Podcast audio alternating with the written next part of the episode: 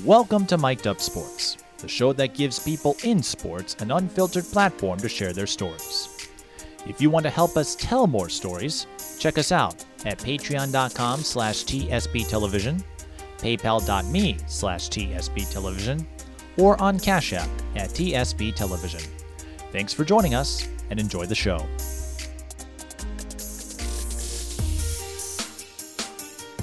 Greetings, everyone. Welcome to another virtual panel edition of Mic'd Up Sports, and this time the adults are talking.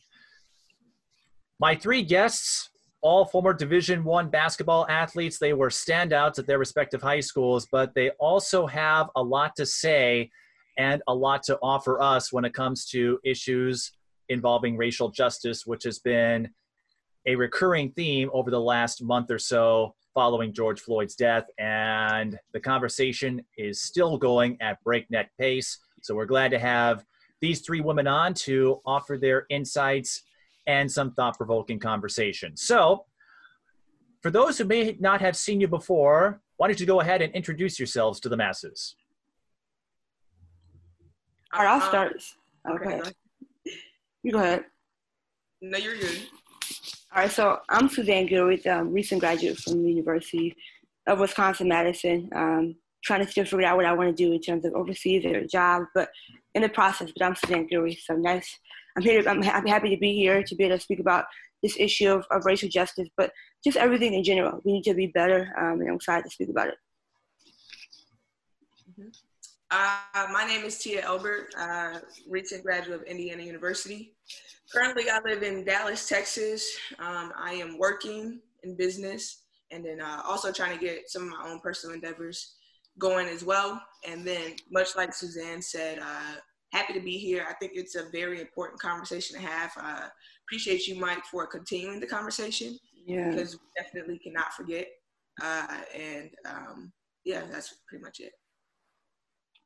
Well, my name is Cayla McMorris. I'm a recent graduate of University of Wisconsin-Madison as well. Um, I currently reside in Minnesota, but I'm also playing mm-hmm. professionally overseas. I played in uh, Turkey, Sweden, and Germany. And as my other two friends said, Suzanne and Tia, we're just happy to be here and thanking Mike for allowing us to continue this conversation and give our opinions and voice our opinions as Black women athletes too.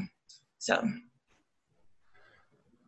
Well, I'd like to thank all of you for coming on. I know the three of you have experienced a wave of emotions, thoughts, feelings for the last month since George Floyd's death and the developments, the changes we are seeing at the government level, the business level, and the community level, almost unprecedented. In fact, several businesses are now putting the pressure on the Washington NFL team to dump the Redskins nickname. And just this morning, Makur Maker, a five star recruit, announced that he Howard. will be playing for Howard University.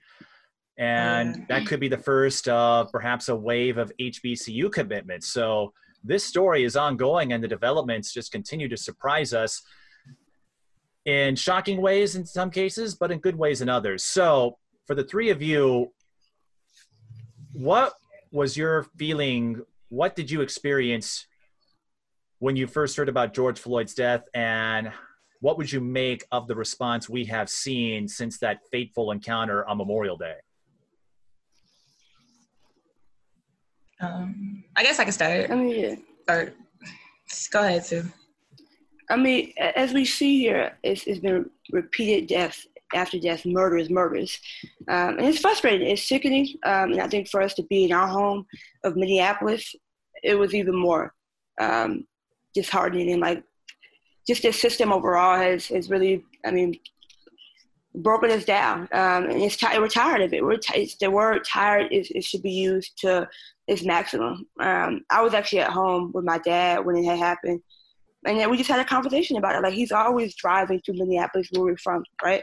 Um, driving to work, things like that. It could have happened to him, right? So just knowing that just the color of our skin could be used against us is it's sad and it, it's it's sickening and it needs to be addressed. And I think as the world is coming to address the situation and finally wants to acknowledge a black body, um, people are finally, especially white allies, are finally coming and saying okay, we, we should come together. We should finally acknowledge us. But why did it have to come, I guess, to George Floyd's death or murder to for us to be acknowledged and for us to finally have people come and support us? That's just that it's it's it's it's not okay. It's frustrating. okay. Yeah, and it's it's tired. It's, it's sickening. Well, to me, I think it's crazy how like it's almost as if we're immune to it now. It's like we've con- we've seen yeah, it's almost like it's normalized. Like we've seen so many innocent uh black you know folks been killed by the cops on national TV on social media and it's like you wake up and see this stuff and it's like you, you your reaction is so like calm now and it's just to the fact that that's not normal. Like you shouldn't be able to see innocent people being killed by people who are supposed to protect us. Like there's no way that that's normal. That's traumatizing. Mhm. like we see this stuff every day. We experience it. Like i have three older brothers. I have a dad. Like you you don't even know at this point like what could happen to them you know? So like in george floyd situation you know there's eric garner the same similar situation of him being choked out but it's like it took this for people to finally realize after how many deaths have happened you know Mhm. like it's frustrating to me And I think the thing that always scares me is, you know, being black in America, this is something that we've had to deal with countless times. Um, while most people get to go on with their lives and, you know, these types of situations don't really affect them or don't bother them, this is something that we've lived and relived. Uh, what we're 24, 23 years old, right? Mhm. This has happened countless times. And so, you know, like Cayla would say, you become immune to it. But I know me Mhm. personally, sometimes, like as I've seen these situations, I try not to get in, too invested into it because when I've got Mhm. invested into it in the past, I've been hurt and broken. You know, you follow a story, you read exactly what happened, you see that it wasn't right, you follow it all the way to the trial, and then you get a not guilty verdict. And, you know, that's like crushing Mhm. and I really don't know how to explain it. Like it, it's so many different emotions that I feel. You know, anger, hurt. You know, revenge. Like how can this be possible? And so over time, I will say I try not to get too invested into it because I can't rely on our justice system to get it right No. because they Mm. usually don't get it right. And it, it, it's really messed up, especially when it comes to Black Americans. But you know, I am following the George Floyd situation. I'm hoping they're going to be brought to justice, but it's also like, you know, don't cross your fingers because, Mm. We've been let down. and that's the part that's so messed up about it. Um, then, you know, I'll say back in my college days, one thing that used to piss me off is that no one wanted to talk about what was going on in our America in the locker room. Mm. people would get uncomfortable, they would try to change the subject. And it's like, it, I would love for us to live in one America, but that's not the case. It, it's at Mhm. least two Americas, right? And there may be more for other minorities and things like that. But, um, you know, people don't want to have conversations that make them feel uncomfortable. Uh, I think now we're open to those conversations now, and it's a little bit more welcome. So I, I think that's a good start. I think you, I mean, Tia, you bring up a, a really good point in terms of obviously we know our justice system. We know how operation has been letting us down for ye- for centuries, for years. Um, what do you all think needs to be done to to break this system down? You got to get the crooked people out of out of the most powerful positions. Mike Mm. Freeman is a terrible person. Yeah. He he's quick to convict black people of certain crimes, like you know Mohamed Noor, the cop that killed the white woman in Minneapolis. He got 12 and a half years, but it took them what forever to not even forever, but them to charge Derek Chauvin, whatever. It took them a few days or a few weeks, and you could see exactly what happened on camera. Um, the case of uh, sorry, what's the guy I'm drawing a blank that got killed in his car with his daughter, Philip Phil- Philando Philip- Castile. Philando That's you. Castile. The cop didn't get convicted. They found that to be justifiable. I'm like, but y'all so quick to convict a Somalian cop for this the same exact crimes. The same But- exact crime. So it's like obviously there's some type of racial bias going on. It's evident, it's clear, it's out in bright daylight. Like All right. let's stop let's stop being blind to this. This stuff is We like it's getting blind. out of hand. We can't. Yeah. Like we got to get them people out of. We got to recall those people Mm-hmm. in those positions. You got to recall them. And, and the thing with that uh, Mohamed Noor case is that when that happened, and I saw that it was a, a black minority cop and Right. a white woman, I knew Yep. right away I- they're about to make an example out of him. mm-hmm. And that's sad. That's right. It, it's that's exactly what happened to it, and it's just like, It's, but if I was a white cop, yeah, and I'm not saying that he shouldn't have went to jail, right? Right. It's just that when you see similar cases, because there have been multiple, it's easy and clear as day to see the, the injustice that happens. And it really sickens me that people try to act like that that injustice is not there. Um, yeah, And it's like, why do we have to be the ones to be made an example out of? You know, like ha- majority of the time they want to set an example through black people. Oh, you do this, you're gonna go to jail. Like, right. you know, like it's just frustrating.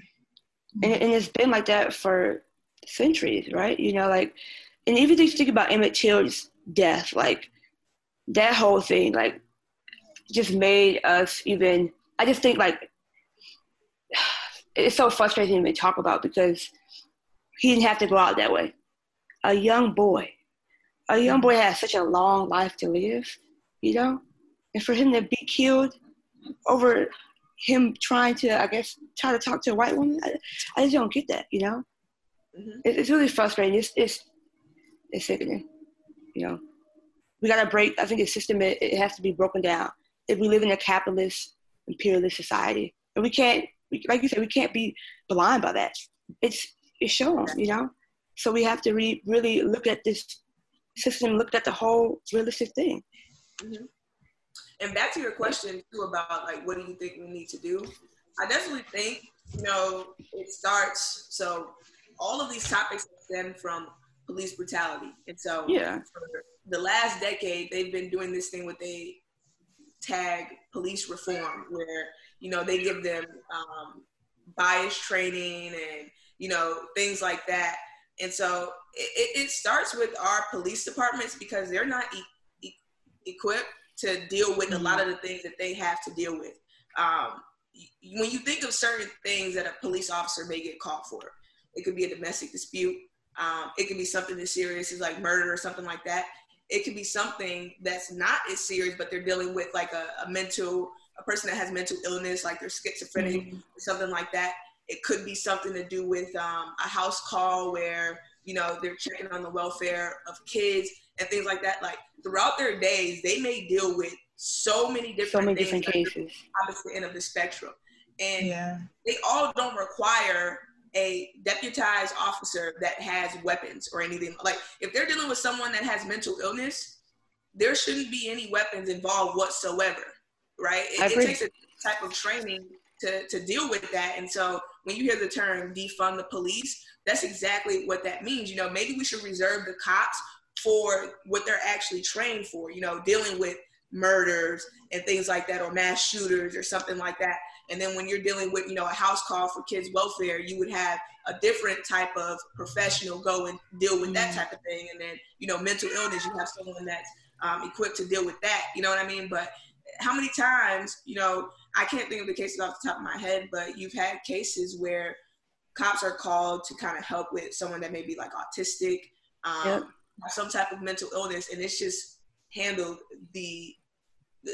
If you think of all the ways that you can handle it, that's probably the worst way you can deal with it. You know what I mean? And Mhm. it's just because they're not they're not trained to do so. And then another thing is they're scared of the community that they're supposed to protect. If you're scared of the people that you're quote unquote protecting, maybe you need to find a different profession. And that's, I mean, it's a good point. This was a young boy that just got killed. He was, I think he was autism. They had autism. They had called the police on him. I think he was walking down the street. Um, and Wait. they the cop had shot him. I'm not Okay. sure. I'm not too too factual on it, but I know it just had happened recently. Um, but I think, like you say, I think it's defunding the police, but also putting the money into different parts of the communities. So, you know, community centers, right? Helping kids go to the community centers if possible. Different things like that. Like, and I just think in terms of even policing, like they need longer training. Six months is not long enough for you to sit here and, and gather and understand everything needs to be going on, but also understand that you need to come in learning about the implicit biases that you hold, um, the stereotypes, all that need to be in place. And, and you need to take classes repeatedly to really understand kind of who you are, um, mm-hmm. especially when you go into these communities. Because countless times, you know, black people are being killed because these white people are coming, to, white police are coming into these communities. This is the first time they've ever seen a black person or ever encountered, and all they've heard was, okay, black people are, you know, they're they're they're animals. They're violent. They're, they're yeah. violent. You know, they're not great people. So what do you expect? What do you think? What's going to happen, right? Yeah, I think like you said, like in-depth evaluations, mental evaluations. Like y'all need to go through some type of therapy or whatever it is yeah. where they can sit there and ask you all these different types of questions, see your bias, your opinions on how you feel about certain people, certain situations. Like what happens mm-hmm. when you know, you have two black guys walking down the street like at nighttime and you're driving past and they they may look suspicious but they're not. You know, like what do you think that is? You know, like something like that just for them to get you know some type of idea of who they're bringing into you know these spaces to be officers, right? Like this is it has to come to some type of you know agreement point where they're trying to change you know yeah other thing too, when we talk about like defunding the police, and this was very interesting to me when I saw it come across my timeline. But I was on Instagram, and so one mm thing that I advise everyone to do is to kind of look at their city budgets to see where the money is going. So someone posted this infographic about Dallas, and it, the question was, how much does your city allocate to police? So mm Dallas has a 1.44 billion dollar budget. 60% of that goes to the Dallas Police Department and and it's like why oh, for what like so that means that education is not even getting the majority of that budget. One, you know, they talk about how bad the DISD schools are, the Dallas, you know, district schools are, um, but the police are getting 60% of that budget. That that comes down to 516 million. Mm. And it's just like, why? When Dallas still has a, a high crime rate, so clearly, you know, they're getting all this money for what? Is it for the the chargers um, that they drive? You know, the vehicles that they drive. Um, a lot of it goes to certain weapons that they like to get that they probably don't even need. Um, but when I saw that, I was just like, wow. Not only that, but 516 goes to the Dallas Police Department. Only 12 million goes to the Office of Homeless Solutions, and then only three million goes to housing and neighborhood revitalization. Wow. So, and I bet you, yeah, it tells you, right? And I bet you that those graphics or those demographics change too, because like depending on the city and who's the who's the majority of the city, I bet you like okay, because like you said, Dallas, there's probably more what African Americans than there are African Americans. Yeah. Pretty diverse. Yeah. It's yeah, mm-hmm. so they probably like, okay, well, we're gonna spend more money on the police because we need to be there, you know, to, you know, like let's be honest, like you look at what some, you know, white majority, you know, city, and then you probably they're probably the numbers probably change. So like they do, like so. Right. They probably still have obviously majority of the money, but like I bet you it's lower than it would be in a, you know, more of a community where there's more black people. So that's crazy. Like they we need those resources too. Like come on now. Mm-hmm. Like especially sixty percent. You couldn't divvy it up. Like I would even right. Like, at least we were able to match what we give to the Dallas Police Department to the to education, right? Mm-hmm. To make mm-hmm. sure that my underserved communities and minority kids are getting the education that they deserve. I mean, it's 2020 and I still hear about certain areas in the United States, like Milwaukee, for instance, where kids don't even have access to books. Yeah. No, mm. and there's I grew up in the in the suburbs, you know, for the most part of my life, where some of us were getting laptops, you know, iPads. Right. Every student was laptop, iPad, and there's mm. pockets in the United States where they don't even have access for every kid to get the books that they need. That's a little ridiculous. Crazy. It's definitely you, telling. Super ridiculous. Yeah, and I think if you think about it, it's a book called um, it's by Jonathan Kozol. Um, I can't remember the name right now, but he speaks about like obviously schools being funded by property taxes. And so half of these lower income schools are not being funded because we don't the property taxes. So we have to re- reevaluate that as well um, and, and, figure that out because that's something that should not happen.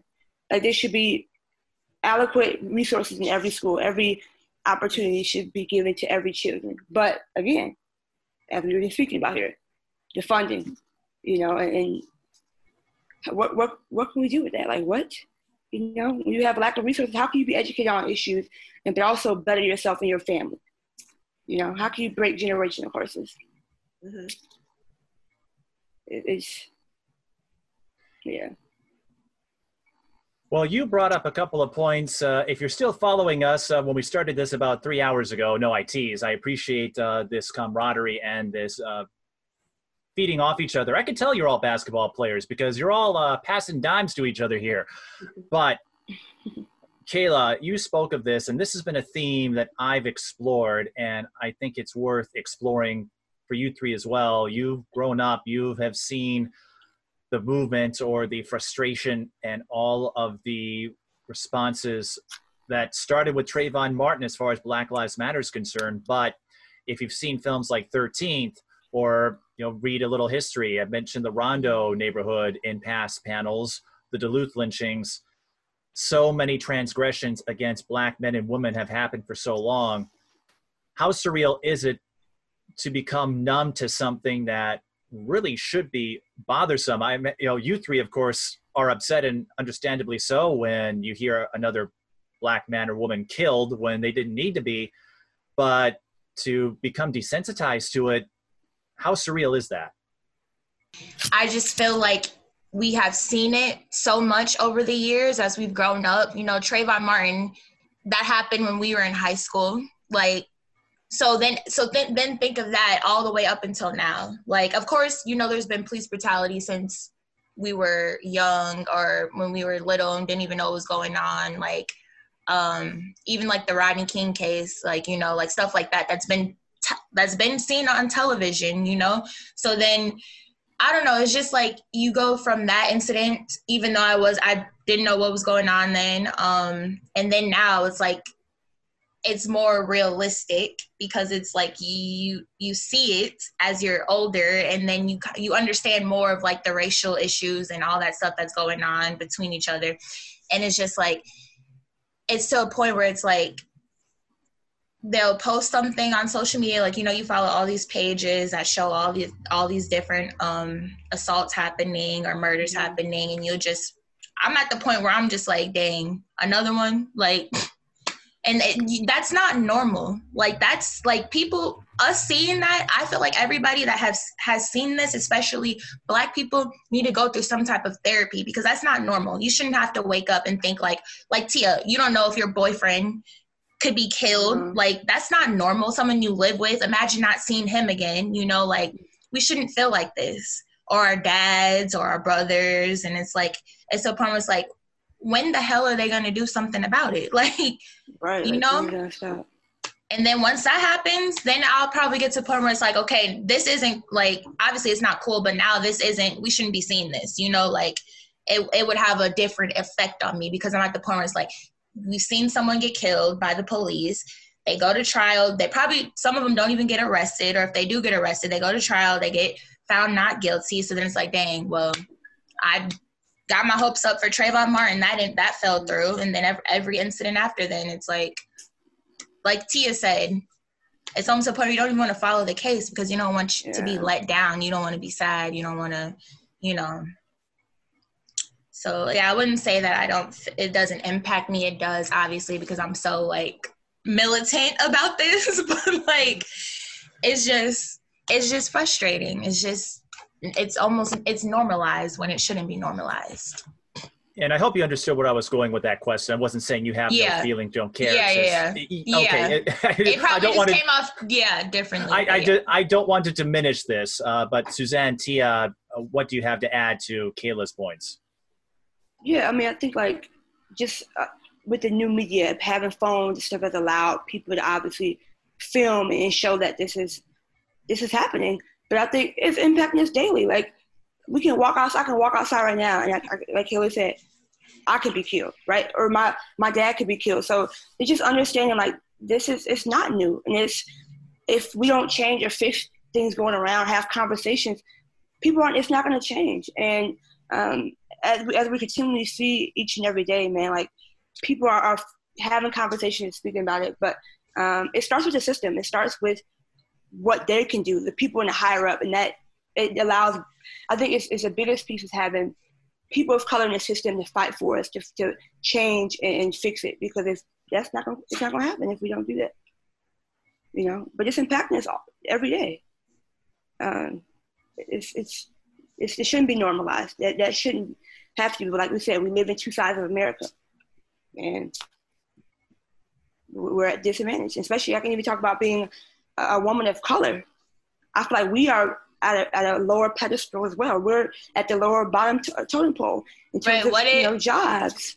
What did Malcolm you know, X like, say? The most okay. disrespected woman, woman in America is, is, the black woman. Like, because yeah. we deal with, like you said, oppression from both standpoints. From we're black sides. and we're a woman. So that's another so, topic, though. it is another topic that we can even elaborate on more. But they hit the nail on the head. You know, uh, like Cayla said, it, it still impacts us. You know, it's just something that you kind of become numb to, where it's like, oh wow, another one. Like I remember when the George Floyd situation happened, and I saw it. I watched maybe 30 seconds of it, and I was just like, wow. Scroll past it, like, I want to watch that. Then I seen, you know, how many outlets posted it, and I was like, this is gaining national attention pretty fast, so it, it must be really serious. So I decided mm-hmm. to watch the whole video. That was almost 10 minutes long. And, you know, when you actually sit and, and watch, you know, like becoming numb to it really just means like you kind of like you take a piece of you that you don't want to emotionally invest into this situation. Like you're aware of it, right? You'll repost or something like that, but you try not to get emotionally invested because it's not the first time, it's not the second, it's not the third, it's not the 4th mm-hmm. right? Um, but I sat down and I watched the video, and I'm just like, the whole 10 minutes of it. If you can sit there and you can watch the whole nearly 10 minutes of that video, and the first thing you can say is, well, was he resisting, or he was on drugs, or he he committed a crime. There's you're racist at the end of the day, right? Um, if, and if you are a minority and you say that, I'm just gonna say you're confused because there's no way that anyone can watch the full 10 minutes of that video and, and, think of anything negative to say about that other than that the cops killed that man, right? uh, so I think that's one thing that I'm frustrated with. Um, but like they said, right, it starts with change. Uh, one thing that I will say is you know, when we think of voting, right, and this is something as you get older, you learn about things, and they teach us all this. They teach us all this bullshit in school, and as you get older, you realize that a lot of the things they taught you don't hold much weight when you turn 22 and graduate college. Like they teach you things to get a grade, but I've learned a lot more outside of school um, as far as that relates to me as a black woman in America. Uh, outside of school, um, but you know the the um, big elections like for the president and things like that, those get a lot of publicity. But what I'm starting to realize as I get older and learn more is that you know your local elections probably hold the most weight. Mm-hmm. Uh, you know, President Obama, President Trump, they can only do so much, right? Because they actually they have like, checks and balances. Mm-hmm. Um, so if we have a Republican president, but we have a Democratic controlled Congress or something like that, or Democratic controlled House of Representatives, only so much is going to get done um, that will affect the masses. But if you pay attention to your local elections, like Cayla was saying earlier with Attorney, Attorney General Mike Freeman, um, mm-hmm. pay attention to those types of elections. That's probably where you can um, create the most change. Change. Like those local elections, just because we don't know any better, right? Unless we go and seek out information ourselves, it, we probably would have went, you know, years maybe without focusing on our local elections as much as we focus on the presidential election. And those are probably the most important to affect change in your yeah. community where you live um, and breathe every single day. So. You want to know something that's crazy? It's a little off topic, but not really. But you know, Mike Freeman went to uh, therapy for uh, or rehab for alcohol problem. Really? Imagine if he would have been black. Man, man, he'd have been. He would have been out of there, right? He like he. he wouldn't even been. He wouldn't even been in that position. That's not no, funny, no. but it's like that's why I'm, I'm happy we have people like Keith Ellison though. So you know, yeah. he's the yeah he's the attorney general. So like, it's oh, nice to see. Uh, he's um he's basically Mike Freeman's like the head of the prosecutors. He's the lead prosecutor of Minnesota. Terrible person, but yeah. But um yeah, when I found that out, like I remember my mom telling me that, I'm just like, imagine if he would have been black. Like there would have been no way. As soon as they, even if it would have been a rumor of him having a being an alcoholic, he would have been out of there. This man went to therapy, came a rehab, and then came back to his position. Like, come on now. There's, there's no way. And you don't think that him being an alcoholic probably had a lot of influence on the stuff that was going making? on, this, his decisions, despite him being racist? Like, definitely could have. And, and that's not even to say, you know, to your point that, you know, that's not a problem that many people probably experience, right? Right. It's just the fact that since he's a white American, you know, they get more chances to get things right as opposed to a minority, right? That they, they may have an issue, alcoholism, that, you know, you look at the statistics, a lot of people are affected by that. But being black yeah. in America, you have to be like damn near perfect to, to be awarded the same chances that others get. Mm-hmm. And we have to work 10 times harder to, to right. get where we need to go. Um, right. Especially when we get in these positions, we got to fight for them. We got to you know, do it work even much harder. Um, and so like, yeah, I think with Mike Freeman, that's it's not shocking. No, it is shocking that he was able to do that. You know, he used his power and his will. Right. And you got to look at even Trump. What this man got right, right. all these rape allegations, and, all this stuff he didn't said. His twit, he got Twitter fingers. Like, like, come on now, like this crazy. man. They try to get Obama out of there like for him even being born in Hawaii. Come on now. Like they use anything to get him out of that? Like yeah. they said he's not an American citizen. Hawaii is part of 50 states. It's because Obama wore a tan suit. I don't know if y'all remember that. Yes, I oh, remember oh, yeah, that. Yeah. I'm like, you got Trump being accused of rape by like so many different women, and you want to, you know, get a not even allow Obama to be president because of what he wears, where he's from. Like, it's because he's black, blackity black, black, black. Cayla, I'm going to file that under things I probably shouldn't say uh, with that last remark.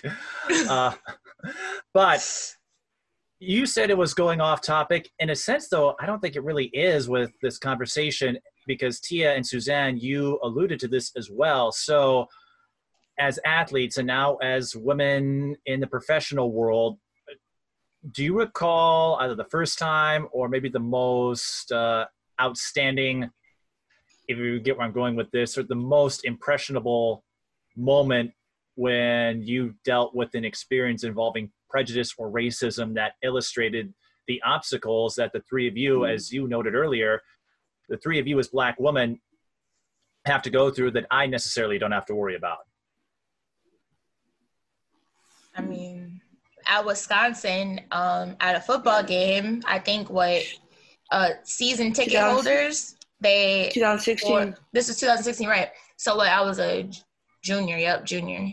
Um, the, I guess these season ticket holders, whatever, they have a lot of money, you know. So they wore a mask, Obama mask with a noose around it, and wore it to the game. Like they got in through security, got all the way to their got seats, in. had this on, and it was it was on national TV, whatever. The game was on national TV. I can't remember who they played, but it was a big game, right?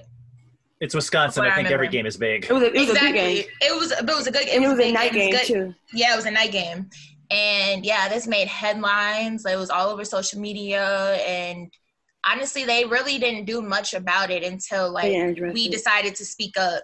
And like I think Nigel Hayes, some like the bigger athletes at our school, like I think I don't know who was there for football at the time, but I can't remember. I don't know if it was Corey Chris Clement. Chris it was Orr Chris Orr. Okay, well. so some of them, like we decided to have our a- avatars on Twitter go black.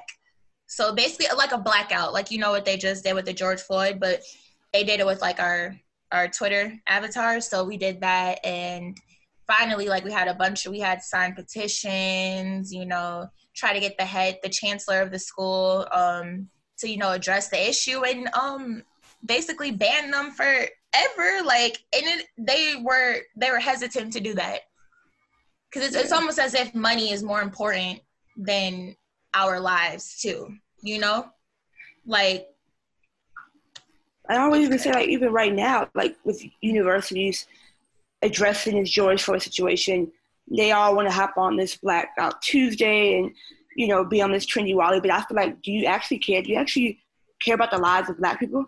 Like, are you just doing it just because other universities are doing it?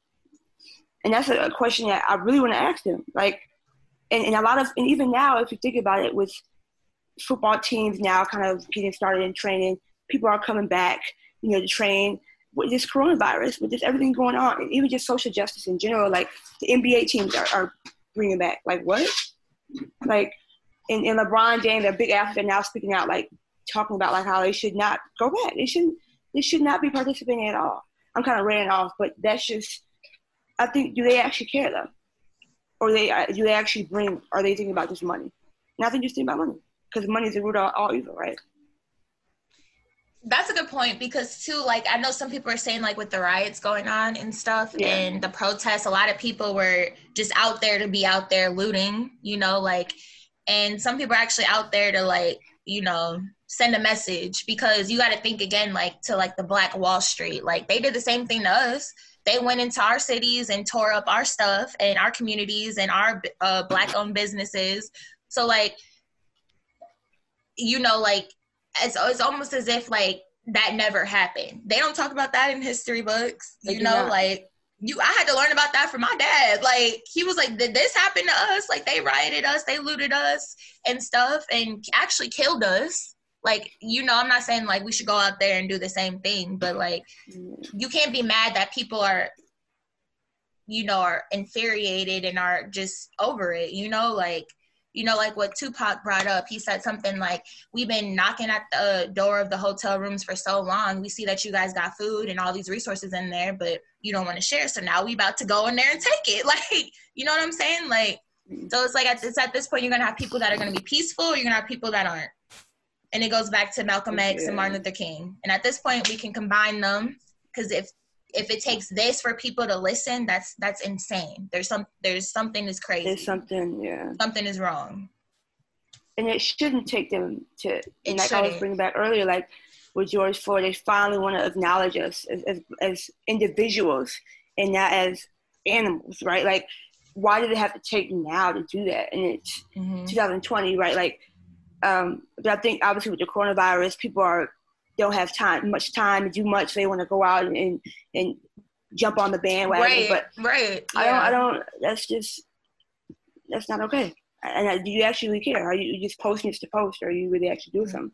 Right. And I like you said, I think COVID had a lot to do with it too. Like as far as people just going out, you know, because they probably like, we got a reason to get out the house now. Like, but are you doing it for the right reasons though? Like, I'm I don't condone it, but I'm not against people rioting. You know what I'm saying? Like, mm-hmm. if that's your way of like proving a point, then maybe you have to. Like, because at the end of the day, they're even though they're in black owned, they're not black owned, but they're in black communities where the stuff was being destroyed. Those are still white owned businesses like mm-hmm. Walgreens and Target and all those billion dollar companies that are being, you know, messed up and destroyed. But it's like at the same time, don't just be out there doing it just to do it. If you don't, if you really don't care, don't just be out there. You know what I'm saying? Like you, there's still a way to bring awareness without rioting too. But like, you know, sometimes, hey, I don't know. yeah. And along with that, I think I was pissed off with the comments about the rioting. Um, mm-hmm. Whether you were for it, I really don't care. But Same, yeah. A lot of people have the audacity to speak up and say something about the rioting and the businesses being destroyed, but didn't say one thing when a man died from a cop having his knee on his neck. That's think, yeah. Because you can't be mad about situation B without being pissed off about situation A. situation B never happens if situation A, a. does not happen. And so I, I, called out a lot of people for that. A lot of people like seeing our community burn down. First of all, that's Minneapolis. You live in Oakdale, Minnesota. That's not your city. A lot of those kids that I grew up with never even left Oakdale. You know what I mean? So yeah, talk about people having something to say. Be pissed off about situation A, and you can say what you want about situation B. But if mm-hmm. you didn't fix your lips or use your platform to you know, speak up about the injustice that happened to George Floyd. I really don't care what you have to say. In regards to the rioting, um, am I against it? Not necessarily. Am I against people that just are it's doing it for mm-hmm. personal gain? Yes, I think. Yeah, it's kind of hard that's, to pick people out though because you never. It is. Uh, yeah. My thing though that just like you know, I'm really indifferent about the rioting. You know, my thing is okay. They're rioting. I'm not going to focus on that because all of that is just noise and a distraction. I'm mm-hmm. going to focus on George Floyd and um, bringing him to justice. And then once that happens, we can focus on rebuilding our community. Um, you know, it, people that were out there and things like that, I feel like at that same token, they should be willing to go out there and uh, rebuild the community too, clean it up, you know, mm-hmm. repeat things, rebuild it, and things like that. But that's just not my main focus right now. Um, build, buildings being burned and businesses, you know, it, it, sucks, and I pray for those that were affected. But mm-hmm. that's not what I'm worried about right now. I'm worried mm-hmm. about justice for George Floyd, and then afterwards we'll donate, you know, we'll promote, we'll market to get those communities rebuilt. Uh, so that's just how I feel about it. Some people may be pissed off about it. I don't really care. It's my opinion. Yeah. But um, that's my main focus right now. And then afterwards, we can, you know, donate to any cause you guys want to create uh, if your business is affected.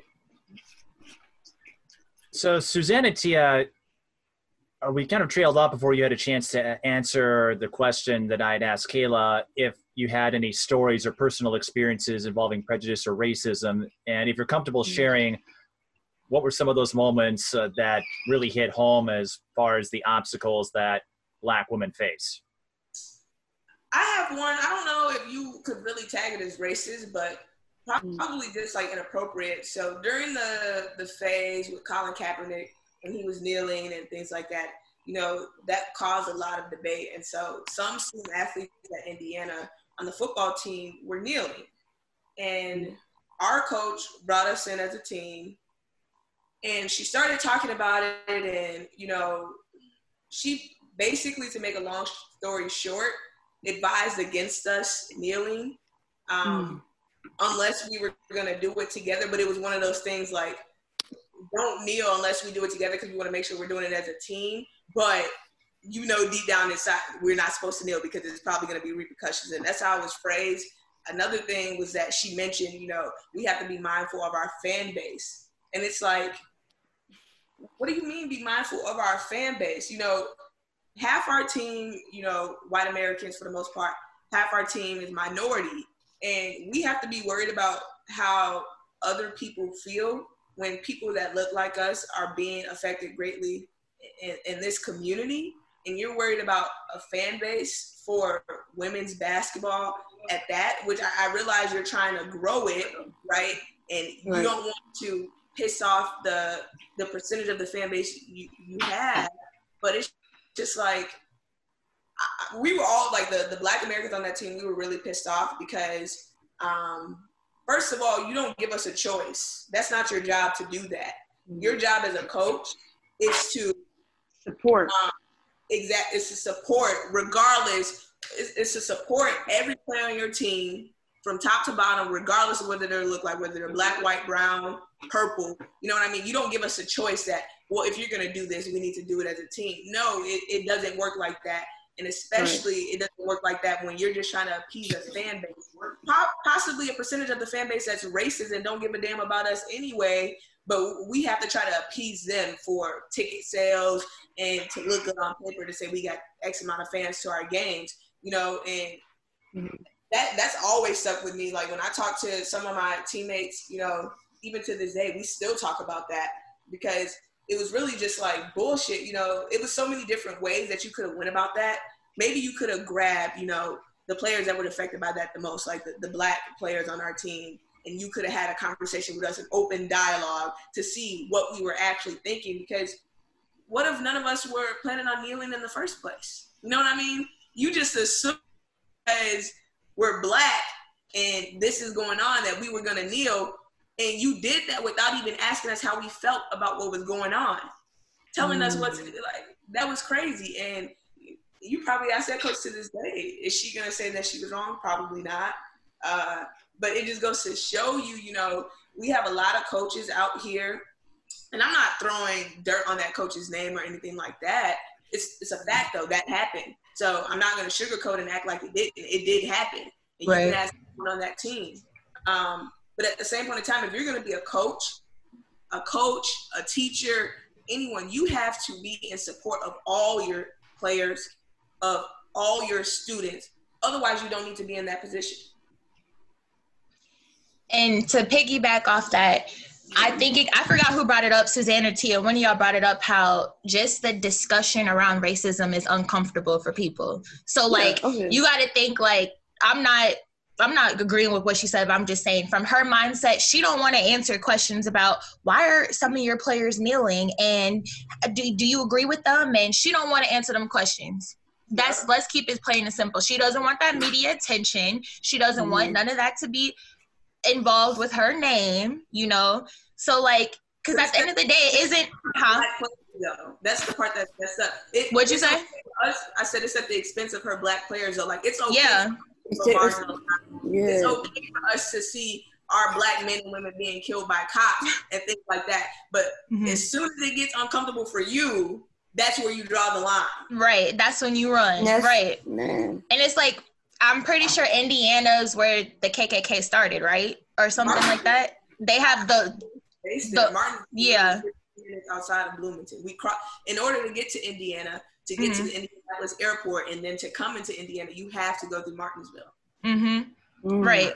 And I'm like, they have a long history with the KKK. I'm like, it, there ain't no better place than to do it than there. Let's be honest. Like, you got right the University of Indiana, one of the biggest universities in Indiana, which is the biggest university, right? Yeah. Like, let's start the discussion there. Let's keep, like, come on now like that's the that's the main reason she doesn't want to be put in that position she doesn't want to be embarrassed because, yeah. because her true colors will probably show like when some questions start coming out about the money part too because she did mention she literally mentioned the fan base the like didn't allude to it she literally said our fan base y'all did have a lot of fans too yes. yeah i'm literally just like so my life doesn't matter. How I feel don't matter. What I stand for does not matter as long as our fans feel comfortable mm-hmm. coming to our games and they're not inconvenienced slightly at seeing some black women kneel for causes that they believe in. Yeah. I, I see where your head is at.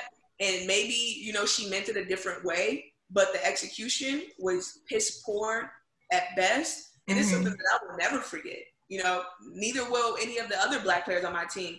I don't know if some of the white players on my team remember that. Uh, I don't know how it made them feel, but I know how it made me and my black sisters feel um, mm-hmm. after that conversation because we were really just kind of like perplexed, like because it it really was just like it was no open dialogue or discussion whatsoever. It was her talking the whole time, basically telling us, you know, not to kneel. And, it, and if we are going to kneel, we should do it as a team. That was her way of kind of saying, well, if you do, even though she never yeah. really wanted to kneel in the first place, right? And she also knew y'all wouldn't kneel as a team because you got okay. the white, probably the white girls on the team didn't feel comfortable doing that. So like, let's be honest, she knew that was the ultimatum. It's either y'all can't kneel, y'all or if you do, you got to kneel as a team, and you know it's not gonna happen. Yeah, that's not gonna happen. Have a coach that's with you kneeling, and there's still gonna be girls on the team that won't do it. And that's and that's fine, right? Like, cause if that's their opinion and they right. don't want to make you feel uncomfortable, right. I really don't have with that. But don't tell me what I'm gonna stand for. Exactly. Exactly. that's all that I'm saying. Especially, you know, being black. You know, personally, I, I, me personally, I wasn't even going to kneel. Mm-hmm. Right? Did I put my hand over my heart? No, I stand there. I say my prayers like I do before every game. Same, right? right. But it's just like now you just told me something. You know, you know what cause I stand for because I was very vocal about it. You Yeah. know, and we should stand for that. But you're gonna tell me as a white woman, you, Mhm. not even have open dialogue with us. That that would have been a start to have Mm. open dialogue with us, to hear what we had to say, to see how we felt about it, to see if kneeling was even on our minds, and if it was on Mm. our minds, why was it on our minds, and why did we think that that was important? Right. And kind of to touch on what you brought up, Mike, about another like story you have to tell. I know my senior year, me and two of my other teammates, Marsha Howard and Melena Johnson, we would just walk out into the tunnel during the national anthem. And then I think when it first started happening, people didn't really know what we were doing. But after like a few games, we would walk back in. And I know I vividly remember this because there's a fan that sat right behind the bench. He would yell out, You guys should be ashamed of yourselves. Like, da da da da, saying stuff like that.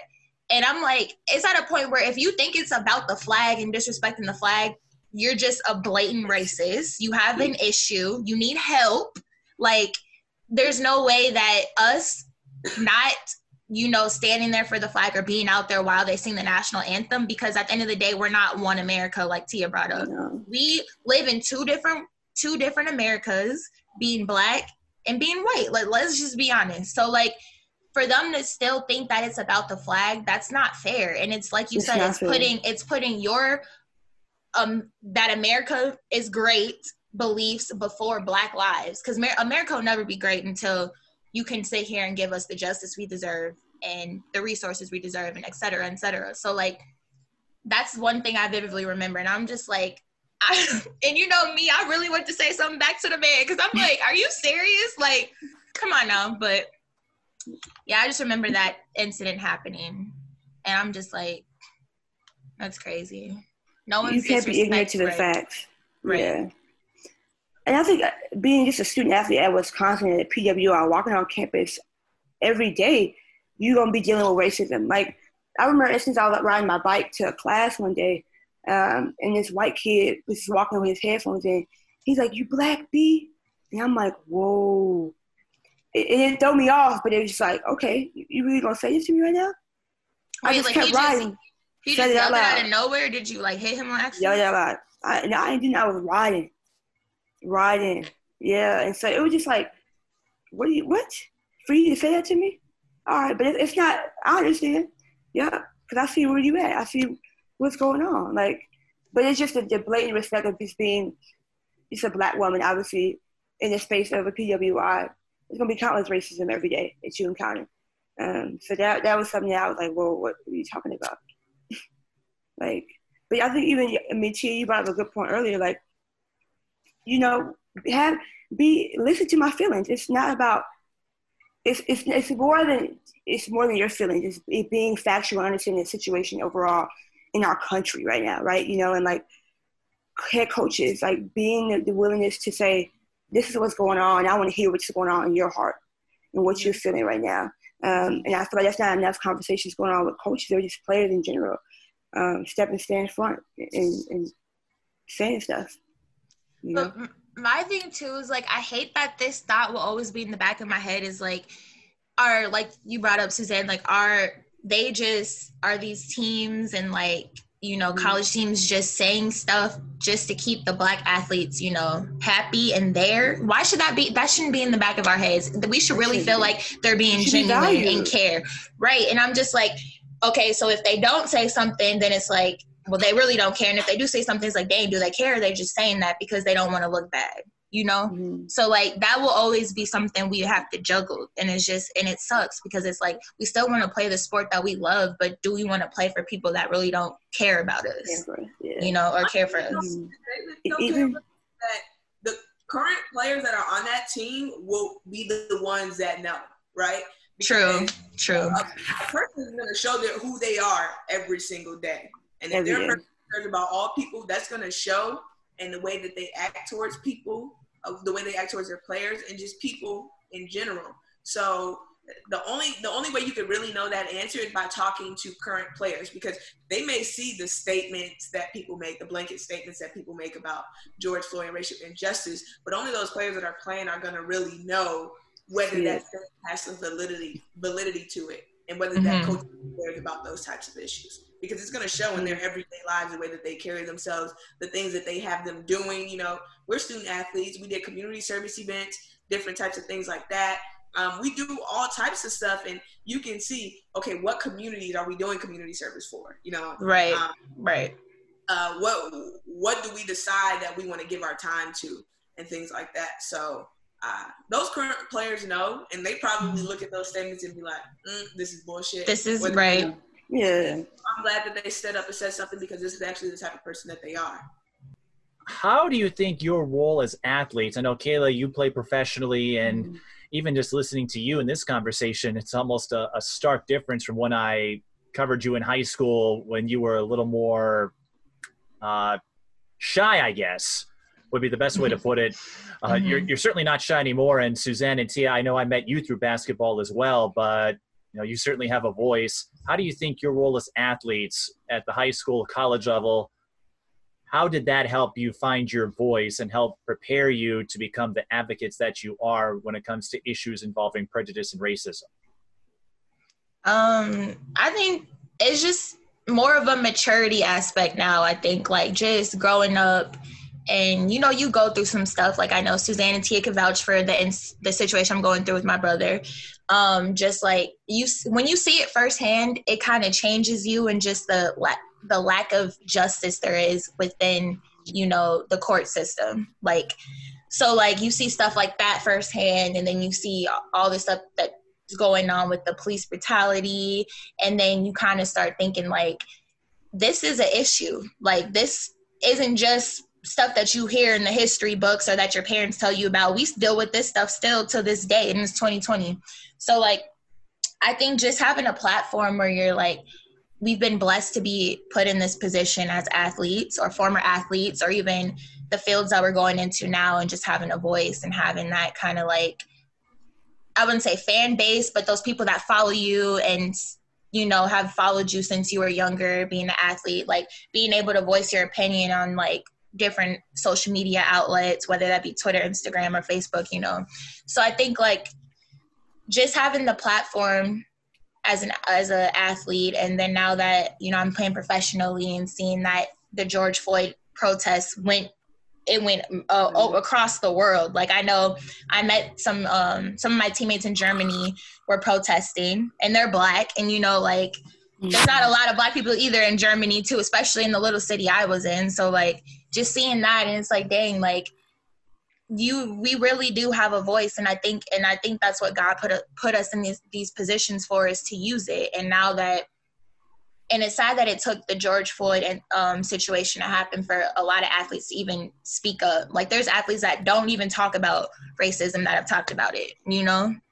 And then um yeah, I would just say like just having this platform and just using it. Like it's bigger than just basketball. Like yeah, we played it, we loved it, but we still have a we still need to, you know, use our voice and bring awareness to situations because we have the platform to do so. That's what I would say.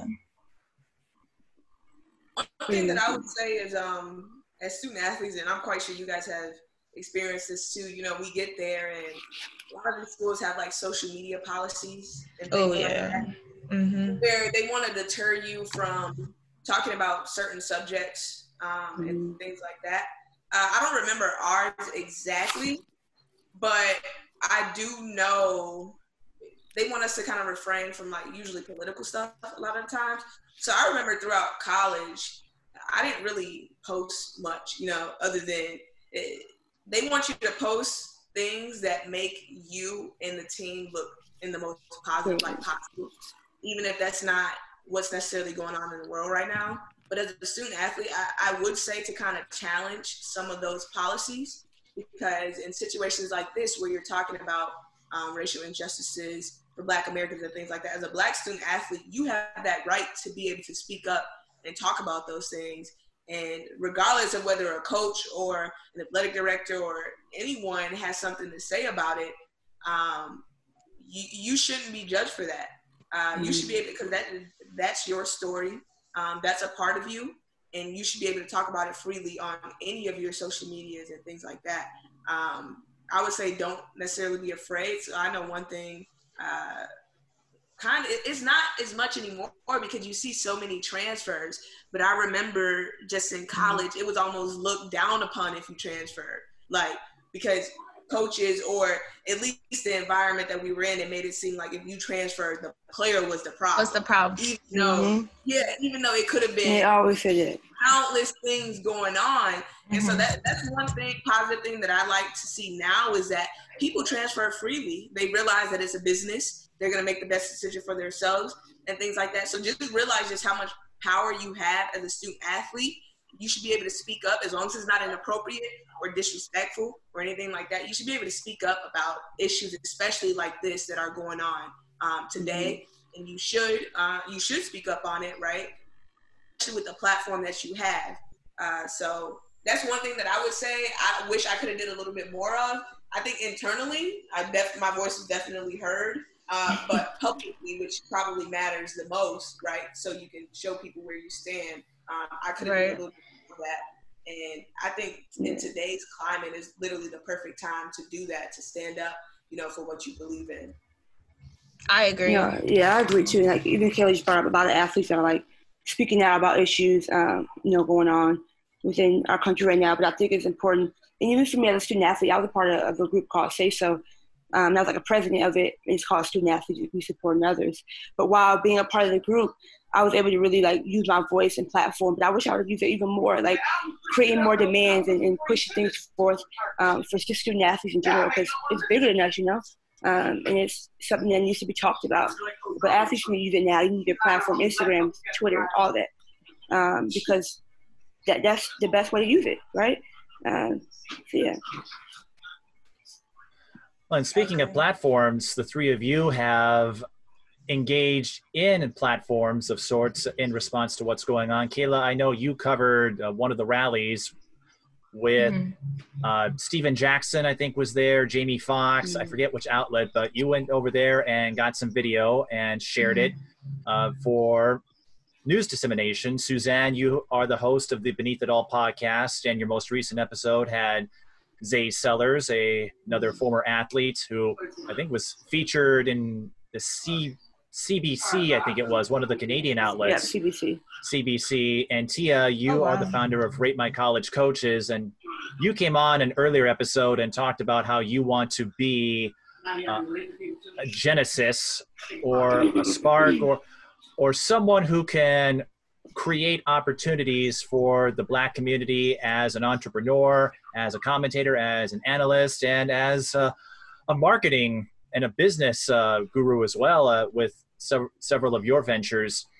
And you all attended the protests of the memorial site as well. So I want to get your thoughts on what you experienced either going to the protest as a protester or Cayla, in your case, getting the chance to cover a press conference that featured the likes of Stephen Jackson and Jamie Foxx and Nekima Levy Pounds.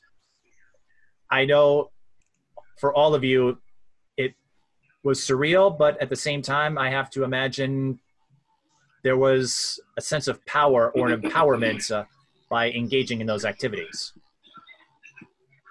Yeah, definitely. Um, even though I was there on a, I can be biased because I'm you were on assignment. I'm, yes, right. I was on assignment, but I did it for the ball out. Um, they cover every type of, you know, every every type of media possible throughout the world. It don't matter what it is. It's not just about specific like basketball or anything. It's just everything. So I went there. Um, I know again like because you see like Jamie Foxx, you know, a, a huge celebrity within the black community, someone that a lot of people love to meet, but it's like at the same time I can't you you shouldn't I don't know how to explain it, but it's just sad that we had to see him there for that reason. You know what I'm saying? Like we have all these celebrities that are, you know, big, you know, um, and really good like roles for us and like um, role models and stuff. But like just hearing them being able to talk about this, the the injustice going on is it's always it's always nice to see them speak up You know, um, uh, Stephen Jackson, that was like his brother, George Floyd. They looked alike and everything. They just alike. I know they look just like, but and it, it's just sad that that's like the only way I got to really meet those people that mean a lot to us within our community. You know, in these type of you know unfortunate situations. But I guess that's what it's that's what needs to be done you know? So being able to be there um, i think royce white was there rashad vaughn um, karl-anthony towns tamika mallory um, she's an activist a black a black activist for um, injustice. I think her brother or her boyfriend was killed by police but she's a great speaker. Um, and then after that we walked down to the little uh, rally that went on and they spoke again. Um, a lot of um, other people that are that are in prominent roles in the community um, came and talked to, which was nice. And then just being able to look around and you see, honestly, it was a diverse crowd. Like I was surprised too. I seen, I think I was standing next to a an Asian lady and some white women were on the other side of me, and then you see a lot of obviously you see a lot of black people, but it's like just to see that all of us coming coming together. That's what we need more of, you know, honestly. So it, it's always nice to see that. That's definitely one thing I would say too that I was excited to see with the protests, um, protests that I saw and then protests that I also were part of. Um, I'd never seen that uh, when it mm-hmm. came to black issues in our community uh, when the protests first started happening in Minnesota, right? You're on social media, you see all those things. And the first thing I noticed, I was like, wow, there's literally people of all types of different backgrounds that are out here protesting. And right. that right there showed me like, this is the start that we need. Um, this is good for us, you know what I mean? As you look towards the future. And I was quite surprised by it, but it, it definitely was refreshing to see. That was probably the biggest impact was that um, it's not just a us thing anymore. It's a we thing, and we're coming mm-hmm. together. And you know, a lot of people are pissed off about the things that have been going on. Um, and some people, you know, especially with the George Floyd situation, this was the first time that they decided to speak up. You know, they, they may have been feeling some type of way before, uh, but never really said anything. But I definitely think that this was the opportunity, and people seize that opportunity uh, to finally speak up and stand for what they believe in. And so that definitely was really cool to see all of the diversity at these protests. Yeah, unification um, is, important. I, I, didn't get a chance to go to any protests, but I mean, seeing all my friends, just allyships and people around, and just I think just white people, just in general, being there and support as counterparts um, is needed, and it, it's it's happening. It's it's a good thing that you know these protests are going around right now because this is a change. It's time now, right? Especially as a youth, I think it's important for us to really, um, really stand forth and really bring up the change because it starts with us. And just seeing everybody, at, even at the George Floyd Memorial, when I had went, um, just seeing people there, being just showing his respect um, was impactful. Um, but it's sucked that it had to come down that way. It had to, he had to be killed for us to really, you know, show him support. He could have been alive and valued. Um, you know, but these demonstrations, these protests, it's good to, see people come together finally. I just think that it's crazy that it happened in Minneapolis. But I mean, I shouldn't be surprised though, you know, because it could happen anywhere. But it's like, because it, it hits too close to home, you know, like what like that where it happened is probably not even 20 minutes from my house. I grew up right, know? yeah, right. right. I grew up right near Cup Foods. Right. Like, my, like five minutes away from them. Yeah, yeah so my like, fam yeah, my mom's side grew up over there, went to school over there, like yeah. went probably went to that cup foods. Like that's crazy. Yeah. And then oh also the day of, this is crazy. Um Tia, Kenesha had her little birthday thing, little get together. The day of the George Floyd incident that happened, she lives literally around the corner off Chicago, I think Chicago Avenue. She lives literally right around the corner. So then like a few hours later, I was with Janae and we saw like these ambulances like outside of this, um, outside of the gas station. But I guess that wasn't, it had nothing to do with the George Floyd because that happened later in the day. I think it was almost mm closer to nighttime because you can tell in the videos about the beat, the sun was going down. But I'm like, that's scary, bro. Like, mm that could have been us. That could have been one of Kenesha's brothers, like, because they live right by there. like, huh? Mm. I said like Romel or somebody going to the store real quick, you know, like, cause that's literally all that it was. I'm talking about uh, it was a, a hop and a skip from Kenesha house. like, Man. that's crazy. Yeah. That is so crazy. And then this is really off topic, but the uptown shootings that just happened. It just happened. All I was shootings. I was over there the day of. And then that night is when the shootings just randomly, the dude just randomly started shooting. And I'm like, I don't know what's going on, but this is crazy. Like, mm. This is a lot. And then on top of that, we got to deal with COVID. People didn't forget about that. COVID. Like, that's what I'm like, what? You can't forget about that. Like, but yeah. But yeah.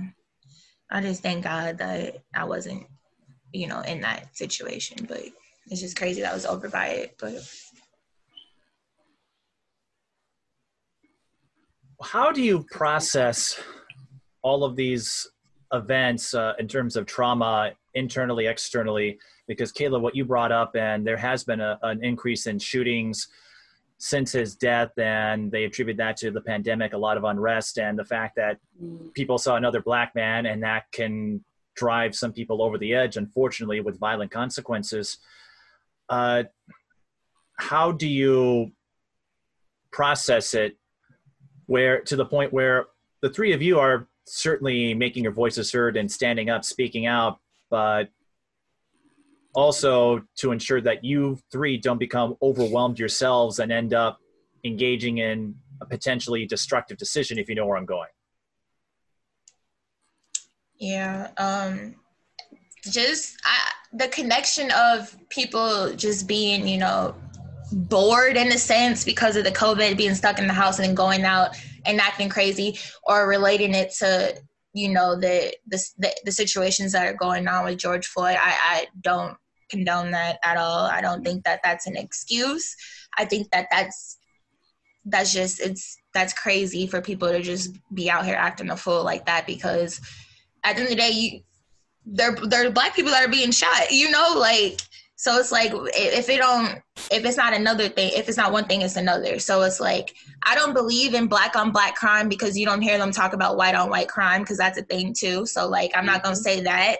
I just think that stuff happens because people don't just go out and kill somebody. Black people don't just go out and kill other black people because they're black. So that's one thing that I feel about that. But I'm just saying I don't think that that's a reason for people to right. be, you know, acting stupid. Let's call it what it is. Like there's just some people that are just stupid. So that's what that is. So regardless of what background you come from, whether you're white, brown, black, purple, right? You all gonna have different people, but like yeah.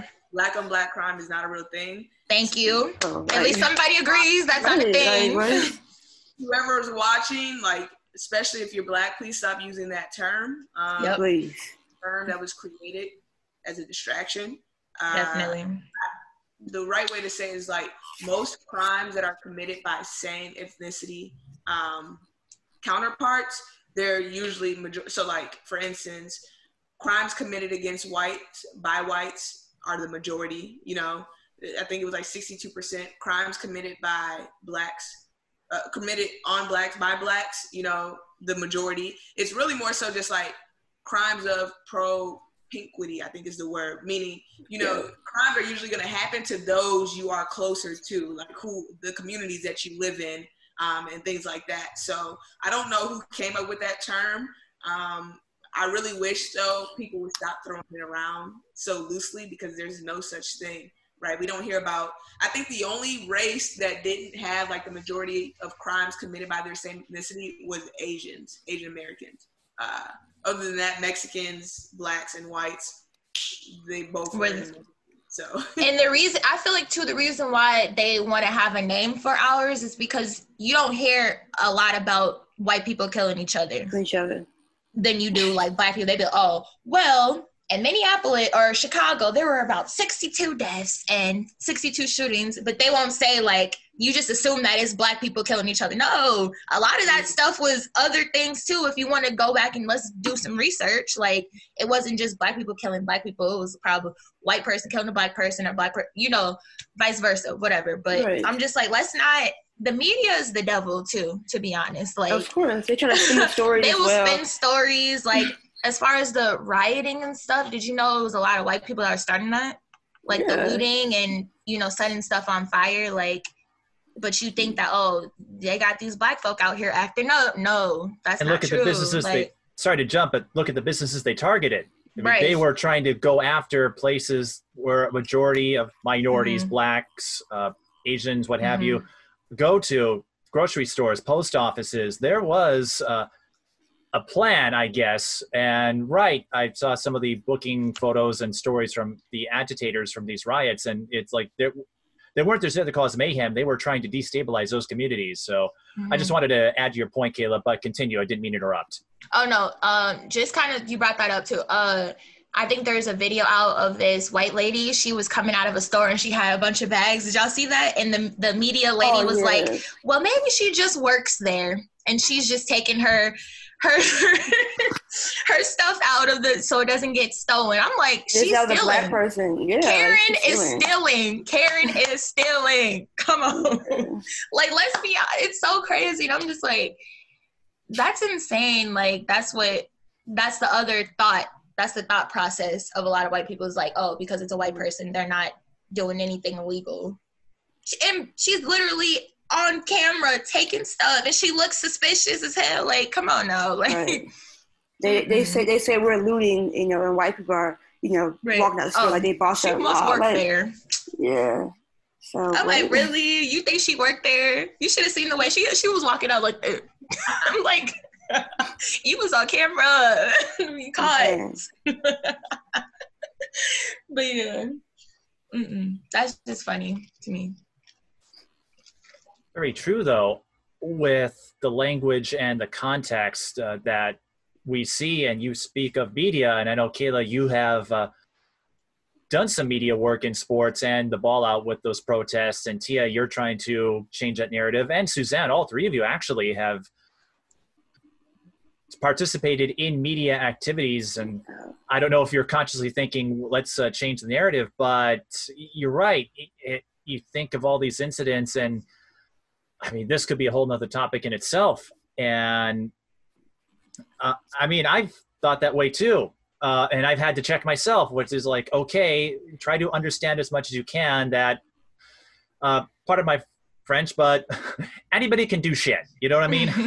it's not just a specific segment of people, but films like 13th or uh, some others that I've seen illustrate how we can project these stereotypes, these areas of conventional wisdom that right. perpetuate the stigma against blacks, against Asians, mm. Hispanics, et cetera, et cetera. And what you were saying earlier, Cayla, about the woman who was taking all that stuff at a store, I've said this before, and this is one reason I did this series. I know I'd have to do something really, really blatant to get your attention. The three of you don't necessarily have that shield. Mm-hmm. So sorry to rant, but I was feeling all sorts of emotions and just confusion with what the three of you were saying. Cayla and the rest of you, feel free to add your thoughts as well. You mentioned the the balance or the feeling or the mood between Martin Luther King, Malcolm X. For the three of you, they can be famous figures, they can be within your family. Uh, so don't feel like there's a limit. Who were the idols? Who are the people you looked up to who you feel have helped you understand issues involving race? I would say a big person is Angela Davis. Um, she's someone that has constantly awoken me in terms of like just terminology and just being a black woman. Um, so I'll say she's a big, big person that has influenced me a lot. Uh, yeah. Yeah, uh, I would say, yeah.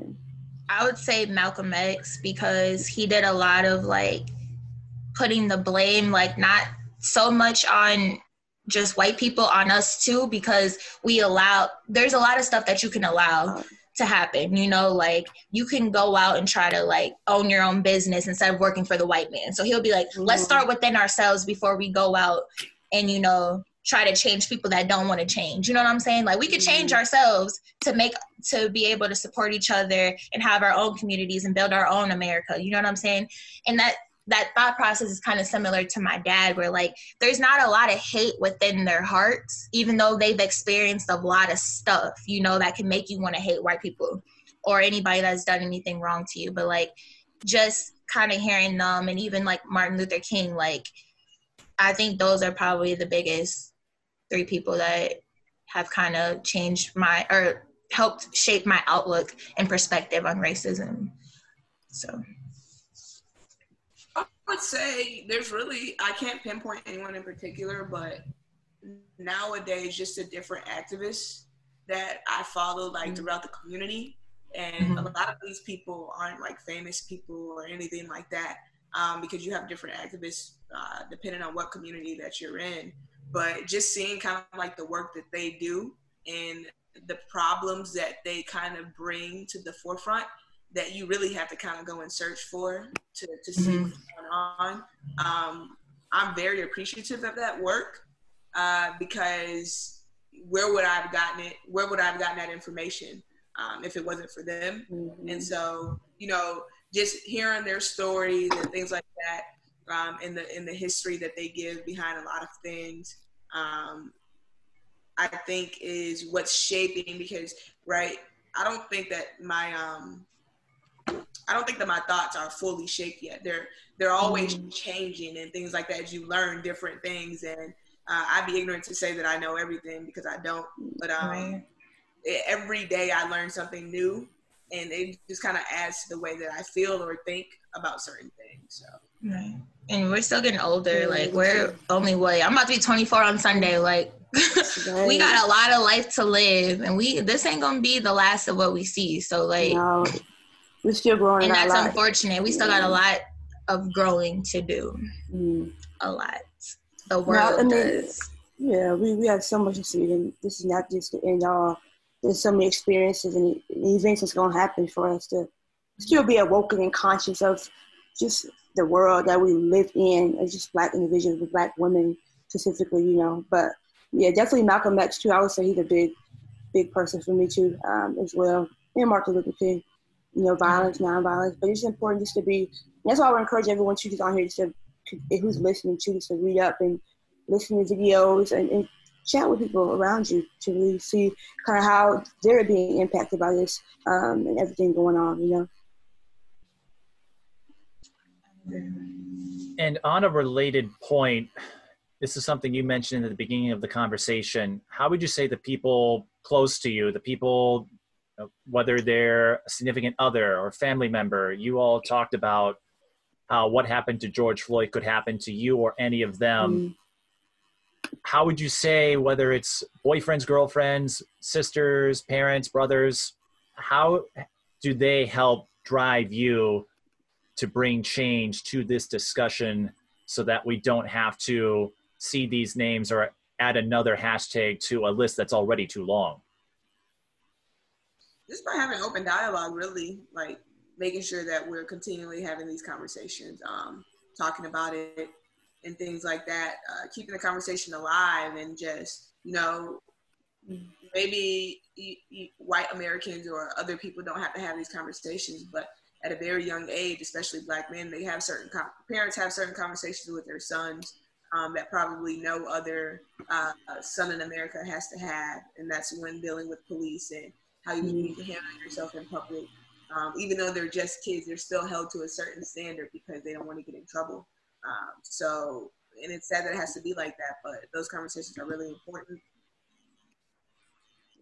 Uh, yeah, to piggyback off that, just like she said, the open dialogue. I think I was watching probably BET, but there was a commercial. I think it was a car commercial, or it was for insurance. One of those uh, basically there's um, younger like uh, black men and women about to drive like they're probably teenagers and they're in the car and their parents are with them they're like let's have this talk and they're like what talk mom like I, am gonna be okay i can drive well like i'm good like they're like not that talk the talk if if you get pulled over and what to do you know and i'm like we need more commercials like that and it shouldn't just be on bet or TVs where the majority of the ratings are are black people. You know, like MTV, VH1, all those. Like we need those to be on the national cable channels, Channel Four, news, those type of commercials. Like let's get the discussion going.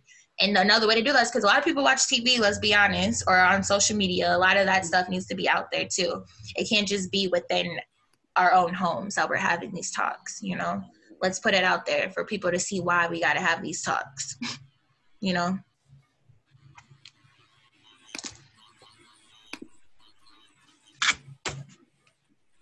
And another point, it's been a recurring theme in this panel series, but I wanted to get your uh, perspective on this. You spoke of all these moments in Black history, some positive, some not so pleasant, that we didn't know about or we didn't learn in school. I've mentioned this before the Tulsa Massacre, the Duluth lynchings, and I was surprised at the amount of material I was familiar with in 13th, but they explored it in a level of detail that I don't remember hearing about.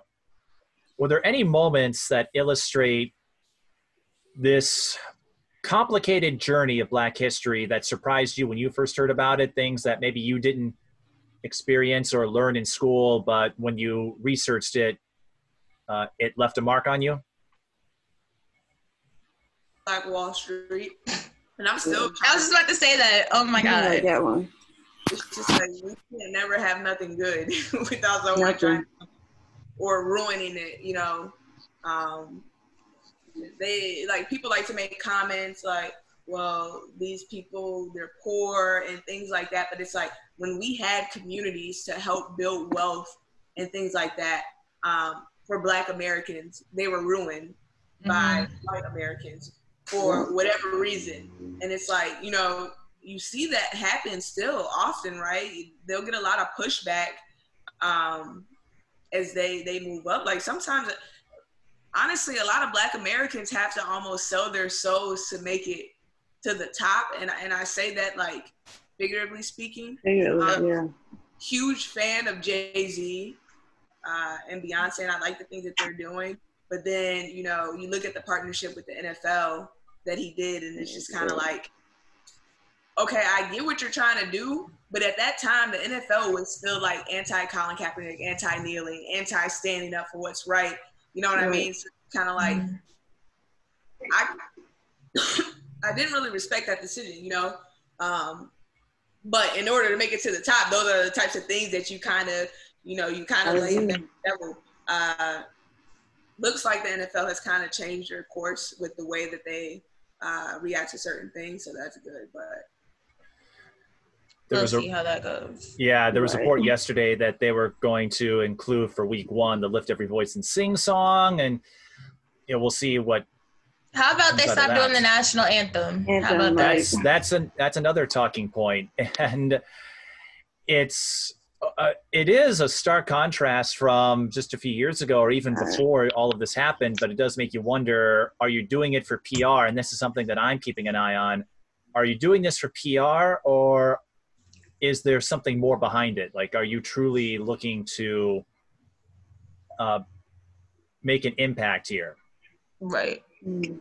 and and it sucks that we have to even question that. You should want to see the good out of people mm-hmm. you know like why why is it so hard for us to have to like not for us to have to but why is it so hard for us to have equality like why why is that such a big deal mm-hmm. it, it, never has made sense to me even back when back in the olden days like back in slavery times and stuff like that it's like it's what is so like bad about black people that you, like what do you guys hate about us so much to make to allow this stuff to continue to happen or to have happened.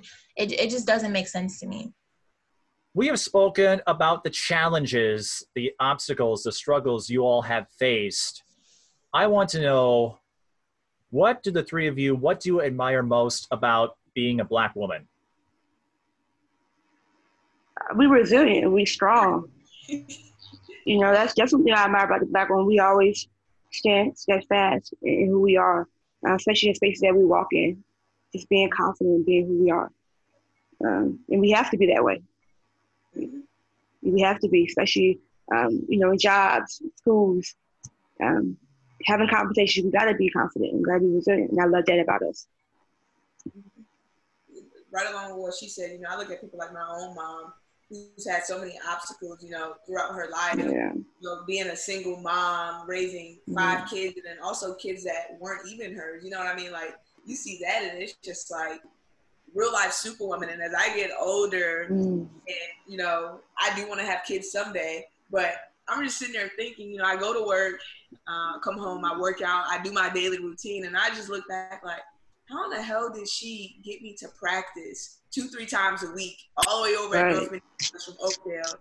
You know, like, and I told you this last time, like, like I'm selfish right now. Like, I don't want to spend my time doing that. You know, mm-hmm. at least mm-hmm. right now at this moment in time, and for her to do that as a single mom, not only for me, but for my little brother and then my sisters and brothers that came before me, it was kind of like crazy to me. You know what I'm saying? Going back to the resilient um, aspect that Suzanne was talking about, like the melanin in our skin, like mm. you know, like we're the really like the only race. Not sorry, not the only race, but our race.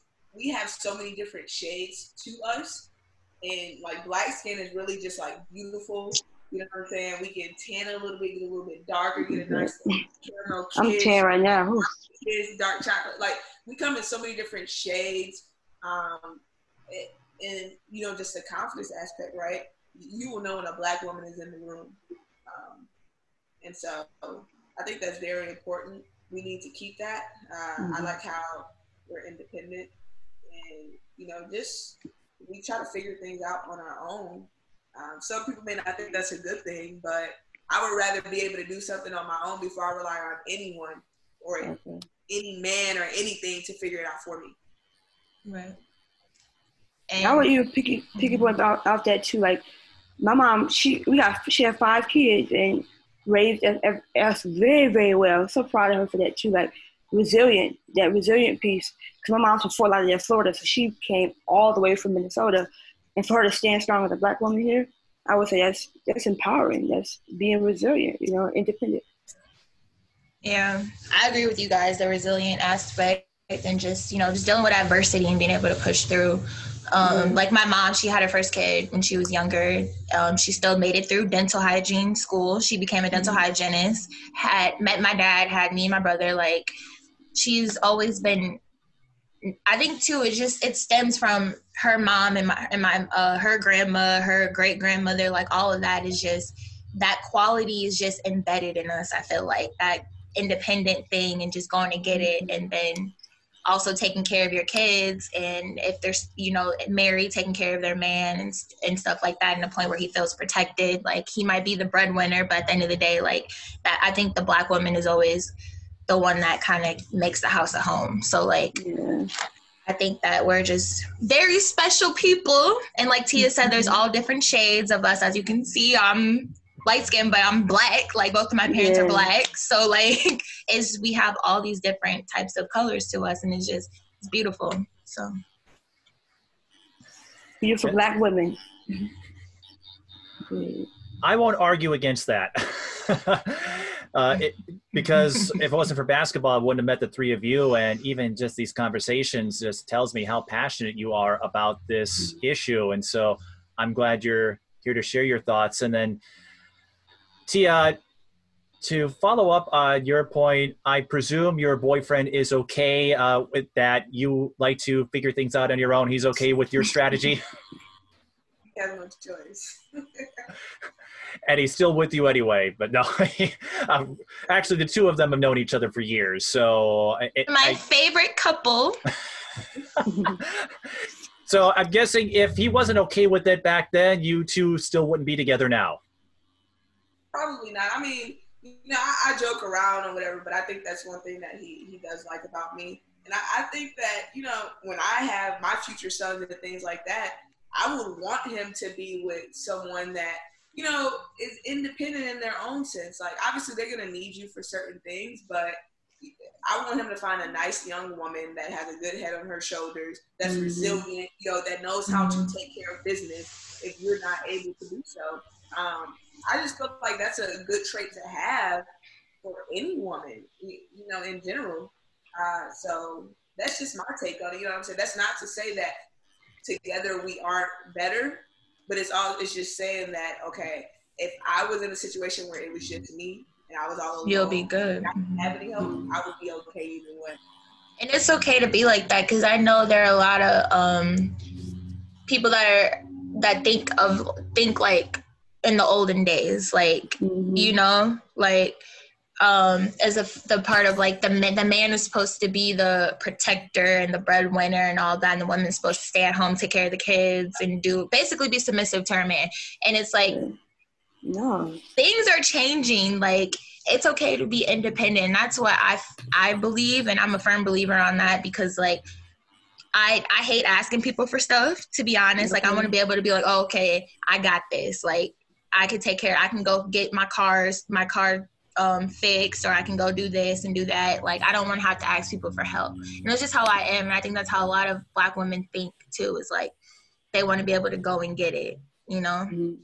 No, you gotta, you gotta most of us, most of us. There's a reason for that, uh, and this is like a whole nother conversation. But yeah. whenever you guys get a chance, I want you guys to read the Will the Willie Lynch papers. I can send it to you guys. But the reason why it's like that is because it dates all the way back to slave times. You know, they, it was this one guy. I think his name was William Lynch. He would go around teaching people how to make a slave.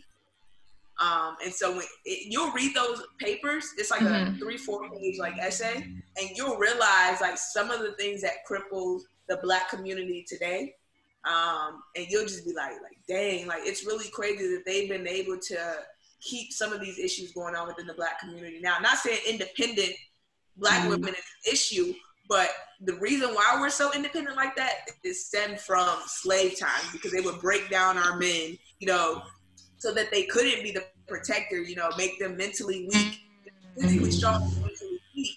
So mm-hmm. you have that, and that's supposed to be your protector, and you see that, what's your only choice other than you have to get it together for your kids and things like that? So yeah. I mean, I can send you guys those papers, but you'll read it and you'll be like, dang, like. It, I believe it. it. Yeah. Yeah, I believe. That makes a lot of sense because it has to stem from something, like you know, like. So, you know, it's crazy this has been a great discussion. Yes, yeah, we've been going for like two hours. well, and I know the three of you uh, do have lives, so we will be mm-hmm. wrapping up here soon. Um, but Suzanne, you actually jumped the gun on this uh, way back when. I almost thought you were going to take over as host of this panel, and I would have been fine with it. I could have made lunch. Uh, I tease, but I bring it up because you asked what we can do to fix the situation. That's normally how I close these discussions, but you already addressed that, and the three of you all gave real insightful tips and suggestions on how to address these systemic issues. So I'm going to change up this line of questioning a bit because you know tia you have the rate my college coaches platform you run a blog that talks about sports suzanne you've got your podcast and cayla i know you're looking to return to the professional ranks when it's safe but I'm just everywhere. Yeah.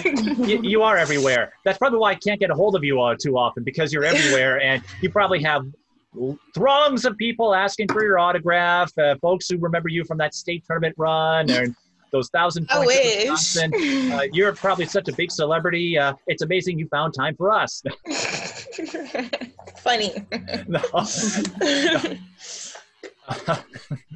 but you have some experience as a reporter, both in the sports world and in current events with your freelance work for the ball out, covering mm-hmm. the rallies and the protests. So, how do the three of you see yourselves using your platforms? How do you think that will help you evolve and grow as citizens, as advocates? And what would you like to see? Your, what would you see yourselves doing to continue spreading this conversation and informing others about issues that you've dealt with for years, but folks like myself maybe hadn't thought about until now? That's what I mean. A really good question.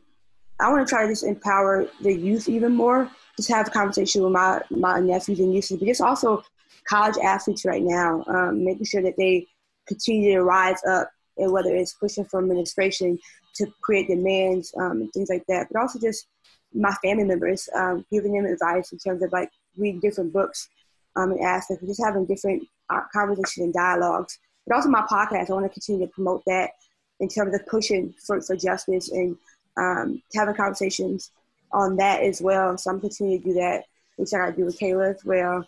Um, but just continue to push for that. Um, and continue to have different co- conversations that we all continue to learn, right? Every day. Right. Knowledge is power. Definitely. Knowledge is so powerful. I just hope like I didn't spoil it. it. I just hope I didn't spoil it for you two when you two come on because we talked for so long. Mm-hmm. What were we going to say, Cayla?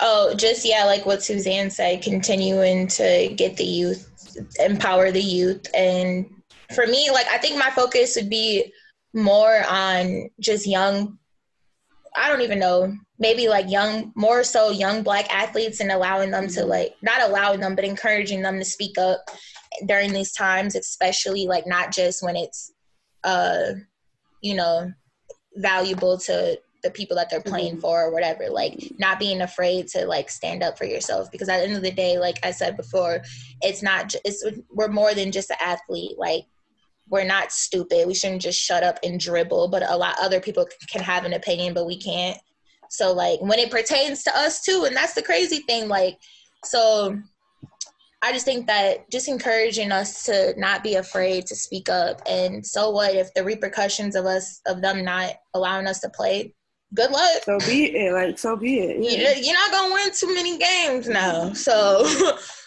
let's we can do that too. But I'm like I, I don't think that they're that stupid where they'll like bench players for speaking up. But I don't know. They did it to Colin Kaepernick. They blackballed him. So blackballed. You can't play nothing against. Yeah. Um, I think with just like my platform, you know, with my college coaches, uh, really that's going to be kind of like a standalone where players are going to be able to go and you know give honest give their honest experience and things like that. But where i think i would be able to affect the most change is with the blog portion with unfinished business. Um, you know i have a group of interns and it's actually kind of funny because you know when i'm looking at their resumes and things like that i really don't know what type of background they have. I don't know if they're white black brown or anything mm. like that but i've been blessed to really have a you know a diverse group of interns and it shows in the content that we cover. Um, that's one place that you can affect change, you know, by having a diverse group of people. You're going to have a set of people that want to cover certain topics that if you don't have a diverse set of people, they may not want to cover or may not even think to cover. Uh, so, mm. so you go on the site and you'll see some of our pieces. It's about all different types of things, which I think is very important. Um, and then obviously when we start our podcast, which should be coming pretty soon, you know, I tell them all the time, like, we don't follow any industry rules. We're going to talk about whatever the hell we want to talk about. No one's going to sit there and tell you, you can't talk about this because we want to push this type of agenda or anything mm-hmm. like that. Um, that that's how I think we can affect change with my unfinished business platform is just having open dialogue, open discussion, um, talking about things that some people may not want to talk about, or you know, and, and we do it genuinely, right? Because a lot of these platforms really are just going to cover things because that's the hot topic right now, and they feel like they should. But you know, employing a, a group of people that actually care about the things that they're talking about, um, I think that's really important. And then just quickly, it's something I wanted to include before we wrap this up.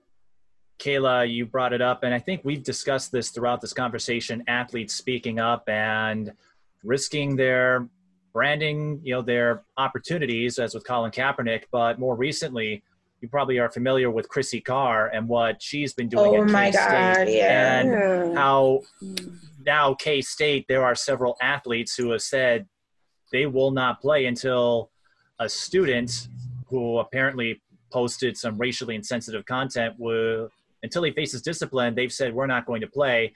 And then somebody sent Chrissy uh, doctored image of her in a noose. I know. Which you know, just further reinforced why she's doing it in the first place. So I just wanted to get your thoughts on that because Chrissy, of course, grew up here before go, moving to Kansas. Uh, a lot still has a lot of ties up here. I think even uh, paid a visit to the memorial site, but to see one of your peers be a leader the way the three of you have, maybe you don't get the publicity mm-hmm. she is, but mm-hmm. what you reminded me, Cayla, that opportunity risk, that's something Chrissy Carr is facing right now. What would you say to her and other student athletes that are taking a stand and saying this is enough?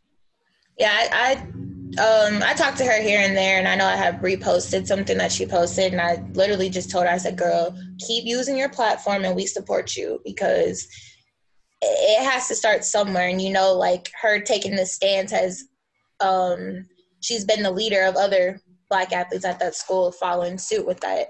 So like if it I I'm just like I'm so happy for her with her and I'm like inspired by her bravery because to be honest, if I was her age and I was at Wisconsin, I don't think I would have went as far as she went, but I would have I would have been one of the followers. Like someone would have had to been her and I would have been I would have backed that up, you know? But she I feel like she's the one that has started it at that school, mm. which is really good.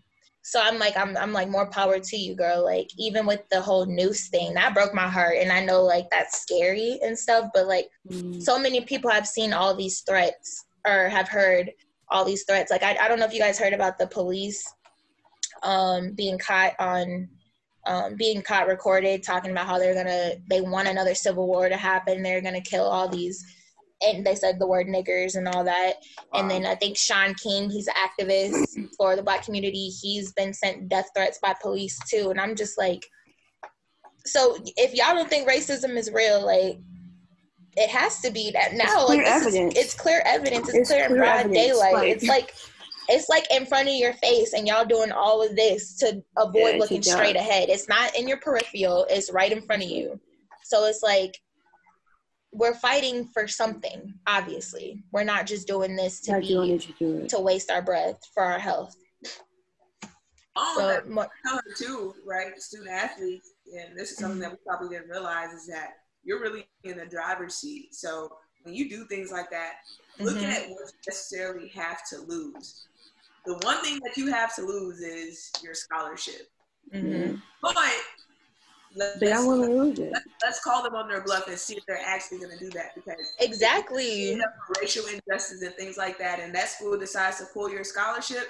Who is that going to hurt more, you or mm. them? Right. You know, it would be really bold for them to do that, but I can't mm-hmm. see them doing that. So that, that's why I respect what she's doing even more. You know, because they're probably going to have more to lose than she is. She can get another scholarship. You know, mm-hmm. you have the talent. You'll find another school where you know they will respect what you did and they're going to support you, mm-hmm. whatever. But call them on their bluff and see what they're really about. I doubt that they're going to take your scholarship. If they do, they're going to receive a ton of backlash. And right. it, it, you know, it's probably best for them to just. She, I think she's still going to keep her scholarship while standing up for what she believes in, even if she yeah. doesn't play another game. And that that may be mm-hmm. a sacrifice that she decides yeah. to make, or she transfers, right? Um, right. She'll find another school pretty easily or whatever. So I think it's amazing what she's doing. Um, I think student athletes should definitely look at what you have to lose. You know what mm-hmm. I mean? And even if it does mean you lose your scholarship, right? Colin Kaepernick, he pretty much lost everything. But you know, if you, I don't know whether you believe in God or not, he lost everything and gained that back and more with mm-hmm. endorsements with Nike. With Nike. Mm-hmm. You know, and, and, that's because he stayed true to what he believed in. You know what mm-hmm. I mean? Like mm-hmm. the universe is going to to pander to people that uh, pander to people that do good things. So stand up for what you mm-hmm. believe. You know what I'm saying? It, it may seem like the end of the world if something was to end, but just right. realize that the next things that are coming are going to be even greater. Mm-hmm. Right, right. Like you said, it might take a while, but mm-hmm. eventually it's going to mm-hmm. pan out. Like you said. Yeah, we see. I think even just now, like we've been fighting for, for a while and like for so long. And obviously we still got a lot to go. We still got a ton. But if we're, we're making that progress right now with fighting for equality, doing these protests, and, and as Chrissy Carr is doing, doing her and like being and standing up for what is right, what's morally right, like that's gonna get her in the long run. That's gonna lead her to even more justice. I feel like you know. But yeah. Go, Chrissy. Go for real. Go to Let me stop. Even more, no, even more like more athletes need to stand up to, to do it. Um, to really sit if they need to sit out and if that's just that's the right thing to do, you know. And it's like you said to you, if she get her, her scholarship taken away, so be it. But she knows what's right, you know, and what's the best thing to do for herself um, and for our people, you know. So.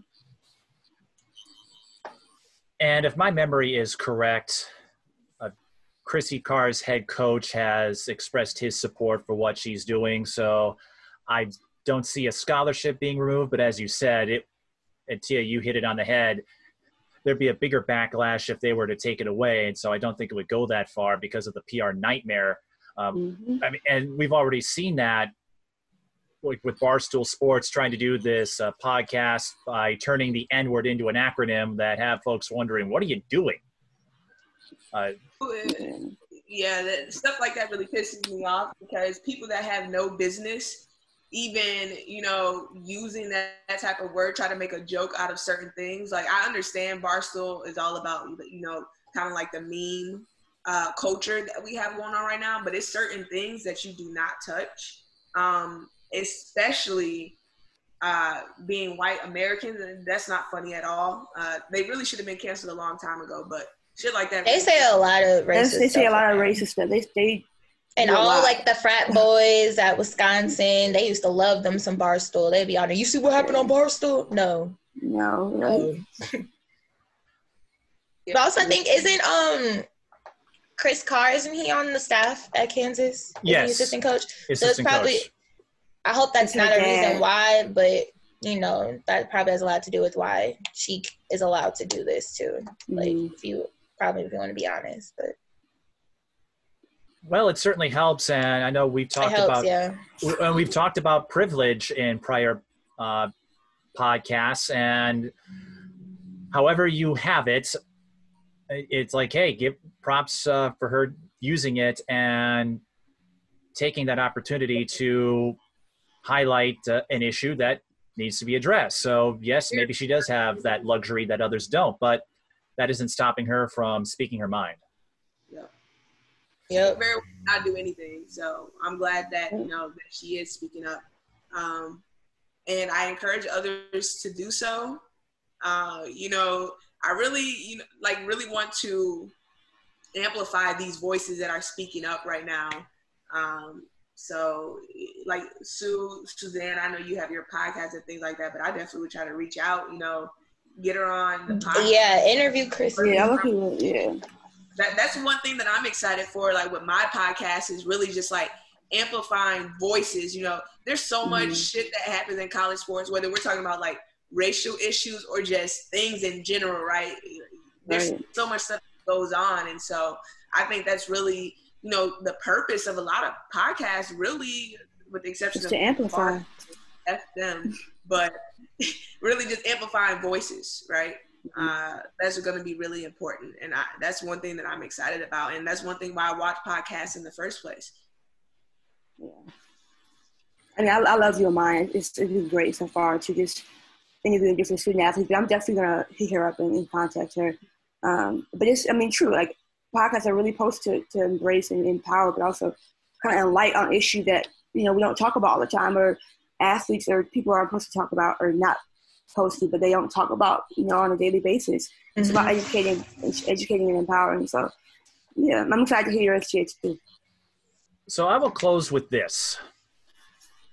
With everything we have discussed, what are your hopes, your aspirations? What are your wishes? Just how would you like to see this move forward?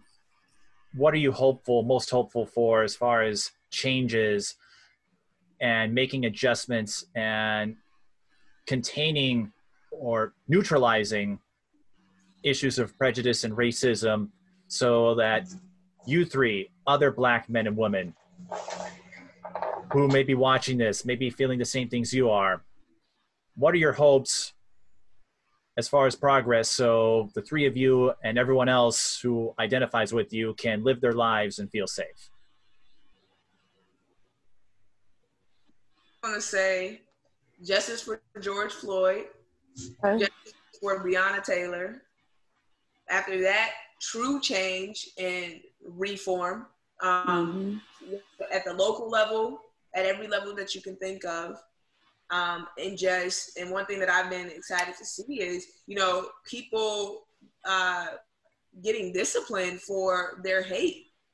You know the racial hate that they have. You know, people are bold enough to speak on it publicly, and they're getting in trouble for it. And also corporations, you know, are stepping up. Like my own corporation, for instance, taking a stand against it, which is like unprecedented. Um, mm-hmm. So things like that and actual true commitment though, because that's the only way that we're going to see real change is if they because if they're truly committed, they'll realize that it's an ongoing thing and not just one donation here in 2020 and then they don't donate uh, for the rest of the existence of the company. Um, but just things like that, you know, trying to bring on a more diverse, uh, bring like have more diversity in higher level positions um, and that's just in cor- corporate America, uh, but everywhere else too, right? Especially in communities where I, I like to think that in communities where it's like minorities and things like that, the leadership should be based mainly, at least, of minorities for the most part, people that can relate a little bit. Um, so I think that's how we'll see true change. And uh, one thing I am hopeful about is millennials, whether we're white, black, brown, purple, uh, we usually tend to have an open mindset about things and we're a lot more welcoming and embracing of people of all walks of life. So as we continue to get older, I think that's going to spread um, maybe to older generations, but more so to the future generations and the younger kids coming up. Yeah, I mean, you pretty much brought it up, but justice for George Floyd and Breonna Taylor, I think discussion around Breonna Taylor is, is arising, but it needs to be even talked about more um, her justice have not been pleased yet. And so like we need to have that even more right now. But just yeah, empower. My goal is to continue to empower the, the youth and continue to have conversations with you know those around me, um, especially you know my younger sister and my cousins and things like that. So just continue to, to inspire and show that we gotta keep fighting. If we don't fight, then what's gonna happen? Um, so I think that's just something that we gotta keep doing, um, and it's a goal of mine. I agree with both of them. I think y'all took the words right out of my mouth. Just the fact that I know, like, uh, the song, like, it's been a long time coming, and we still got to keep fighting yeah. this fight. We mm-hmm. probably gonna fight this fight until we die. To be honest, we probably won't see much change until we, or not even until anything. I don't even. I can't even put a mm-hmm. deadline on it because it's always gonna be racism when you have people that still think and operate the way that they do yeah. and don't want to change. So we just kind of have to be mindful of that too. Mm-hmm. Like it's it's gonna be a long spaces. fight. It's yeah. So I just think that we're we're doing we're going in a good direction, but it's not enough. You know, like like Tia said, like we can't just talk about like send out statements talking about oh we support the the Black Lives Matter movement and all these corporations and companies issuing these statements and stuff. We want to see them actually put people of color in higher positions within their corporations, like Tia said. Um, until then, and then, like you said, like we need to start with the stuff that's right in front of us. George Floyd, his those officers all need to be prosecuted and um and yeah, prosecuted and convicted.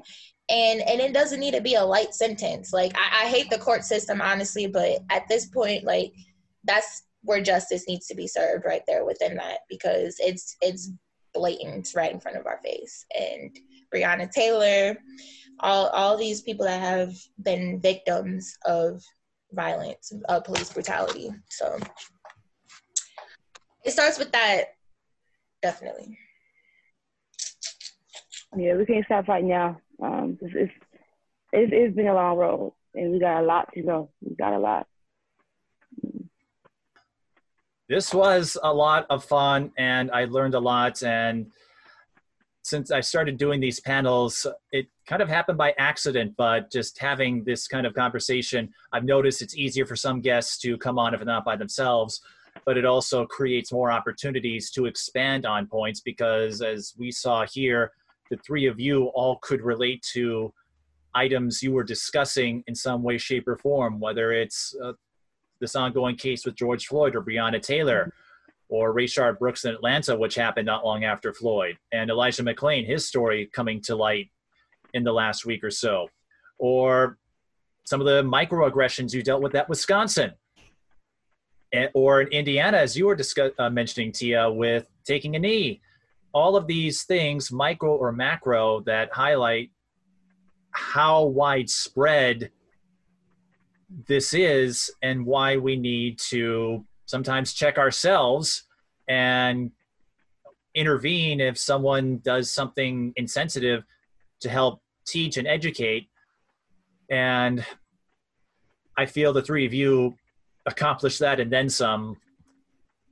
As you were alluding to, Cayla, this struggle will likely happen after all of us pass on, but mm. I'd like to think that we're paying more attention to it now, or as Will Smith put it a few years ago, racism isn't getting worse, it's just getting filmed. And the more we see it, the more we realize we can't just wait for this to subside because that was something early in this Black Lives Matter movement when Trayvon Martin and Eric Garner's names were coming up. And I've said this before, and I keep saying it just as a reminder that uh, sometimes change can take a long time or it takes a while to happen organically. It took me a little while, it took me a few years to fully understand why the three of you were upset or engaged in this activism and protesting. And then when the Lynx mm-hmm. honored Philando Castile, that was my turning point where I said, or I came to the conclusion that I don't have to agree with all the methods, but I understand why you're doing this. And I would encourage you to keep doing it, even if I don't agree with you. Yeah, yeah. If you don't stand for anything, you fall for, or if you don't stand for something, you fall for anything. And like and like I mentioned, yeah, it doesn't matter if the if it doesn't end while we're on this earth, as long as we like had something to stand for, you know, and fought for something that means a lot to us, especially. So yeah, thank you for allowing us to have this discussion and giving us this platform to talk talk on. Yeah, thank you for allowing us to, to be here. This is great. All right. Oh, what was that, Tia? I said what they said. Thanks. Thank you. She's so irritating. Your mic didn't come in. Again, that Zoom. It once this pandemic is over and it's safe, maybe we'll have like a full panel and then microphones that work. But Cayla McMorris, uh, she'll return to her overseas professional life at some point. Uh, we don't know where. You've already been to three countries, so who knows where she'll end up. Uh, but where in the world is Cayla McMorris? right. I smell a spinoff. No.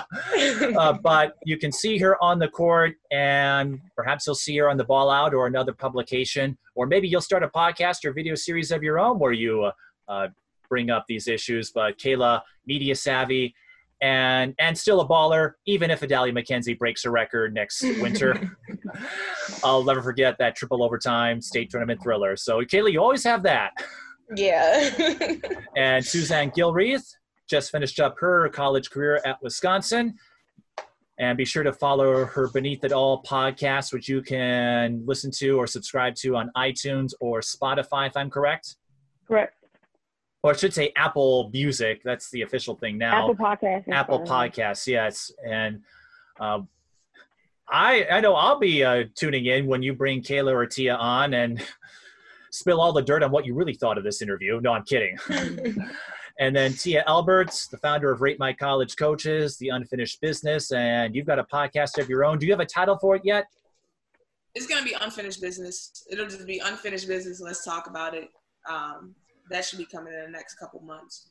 But uh, the blog is there as we speak. So the blog, the podcast, and it wouldn't surprise me, Tia, if you start a media empire of your own. I remember years ago when we first met, that was something you thought of, and even though you've switched more to the business world, that savviness that all three of you have, it wouldn't surprise me if you expand those platforms and continue this conversation long after we're done. Oh, for sure there's no limits over here. So all about diversifying. That's why it's unfinished business, right? You're not done yet. right. well, thanks again to the three of you. This was a lot of fun catching up, and I hope we get to do this again. Yeah, thank you. Thank you.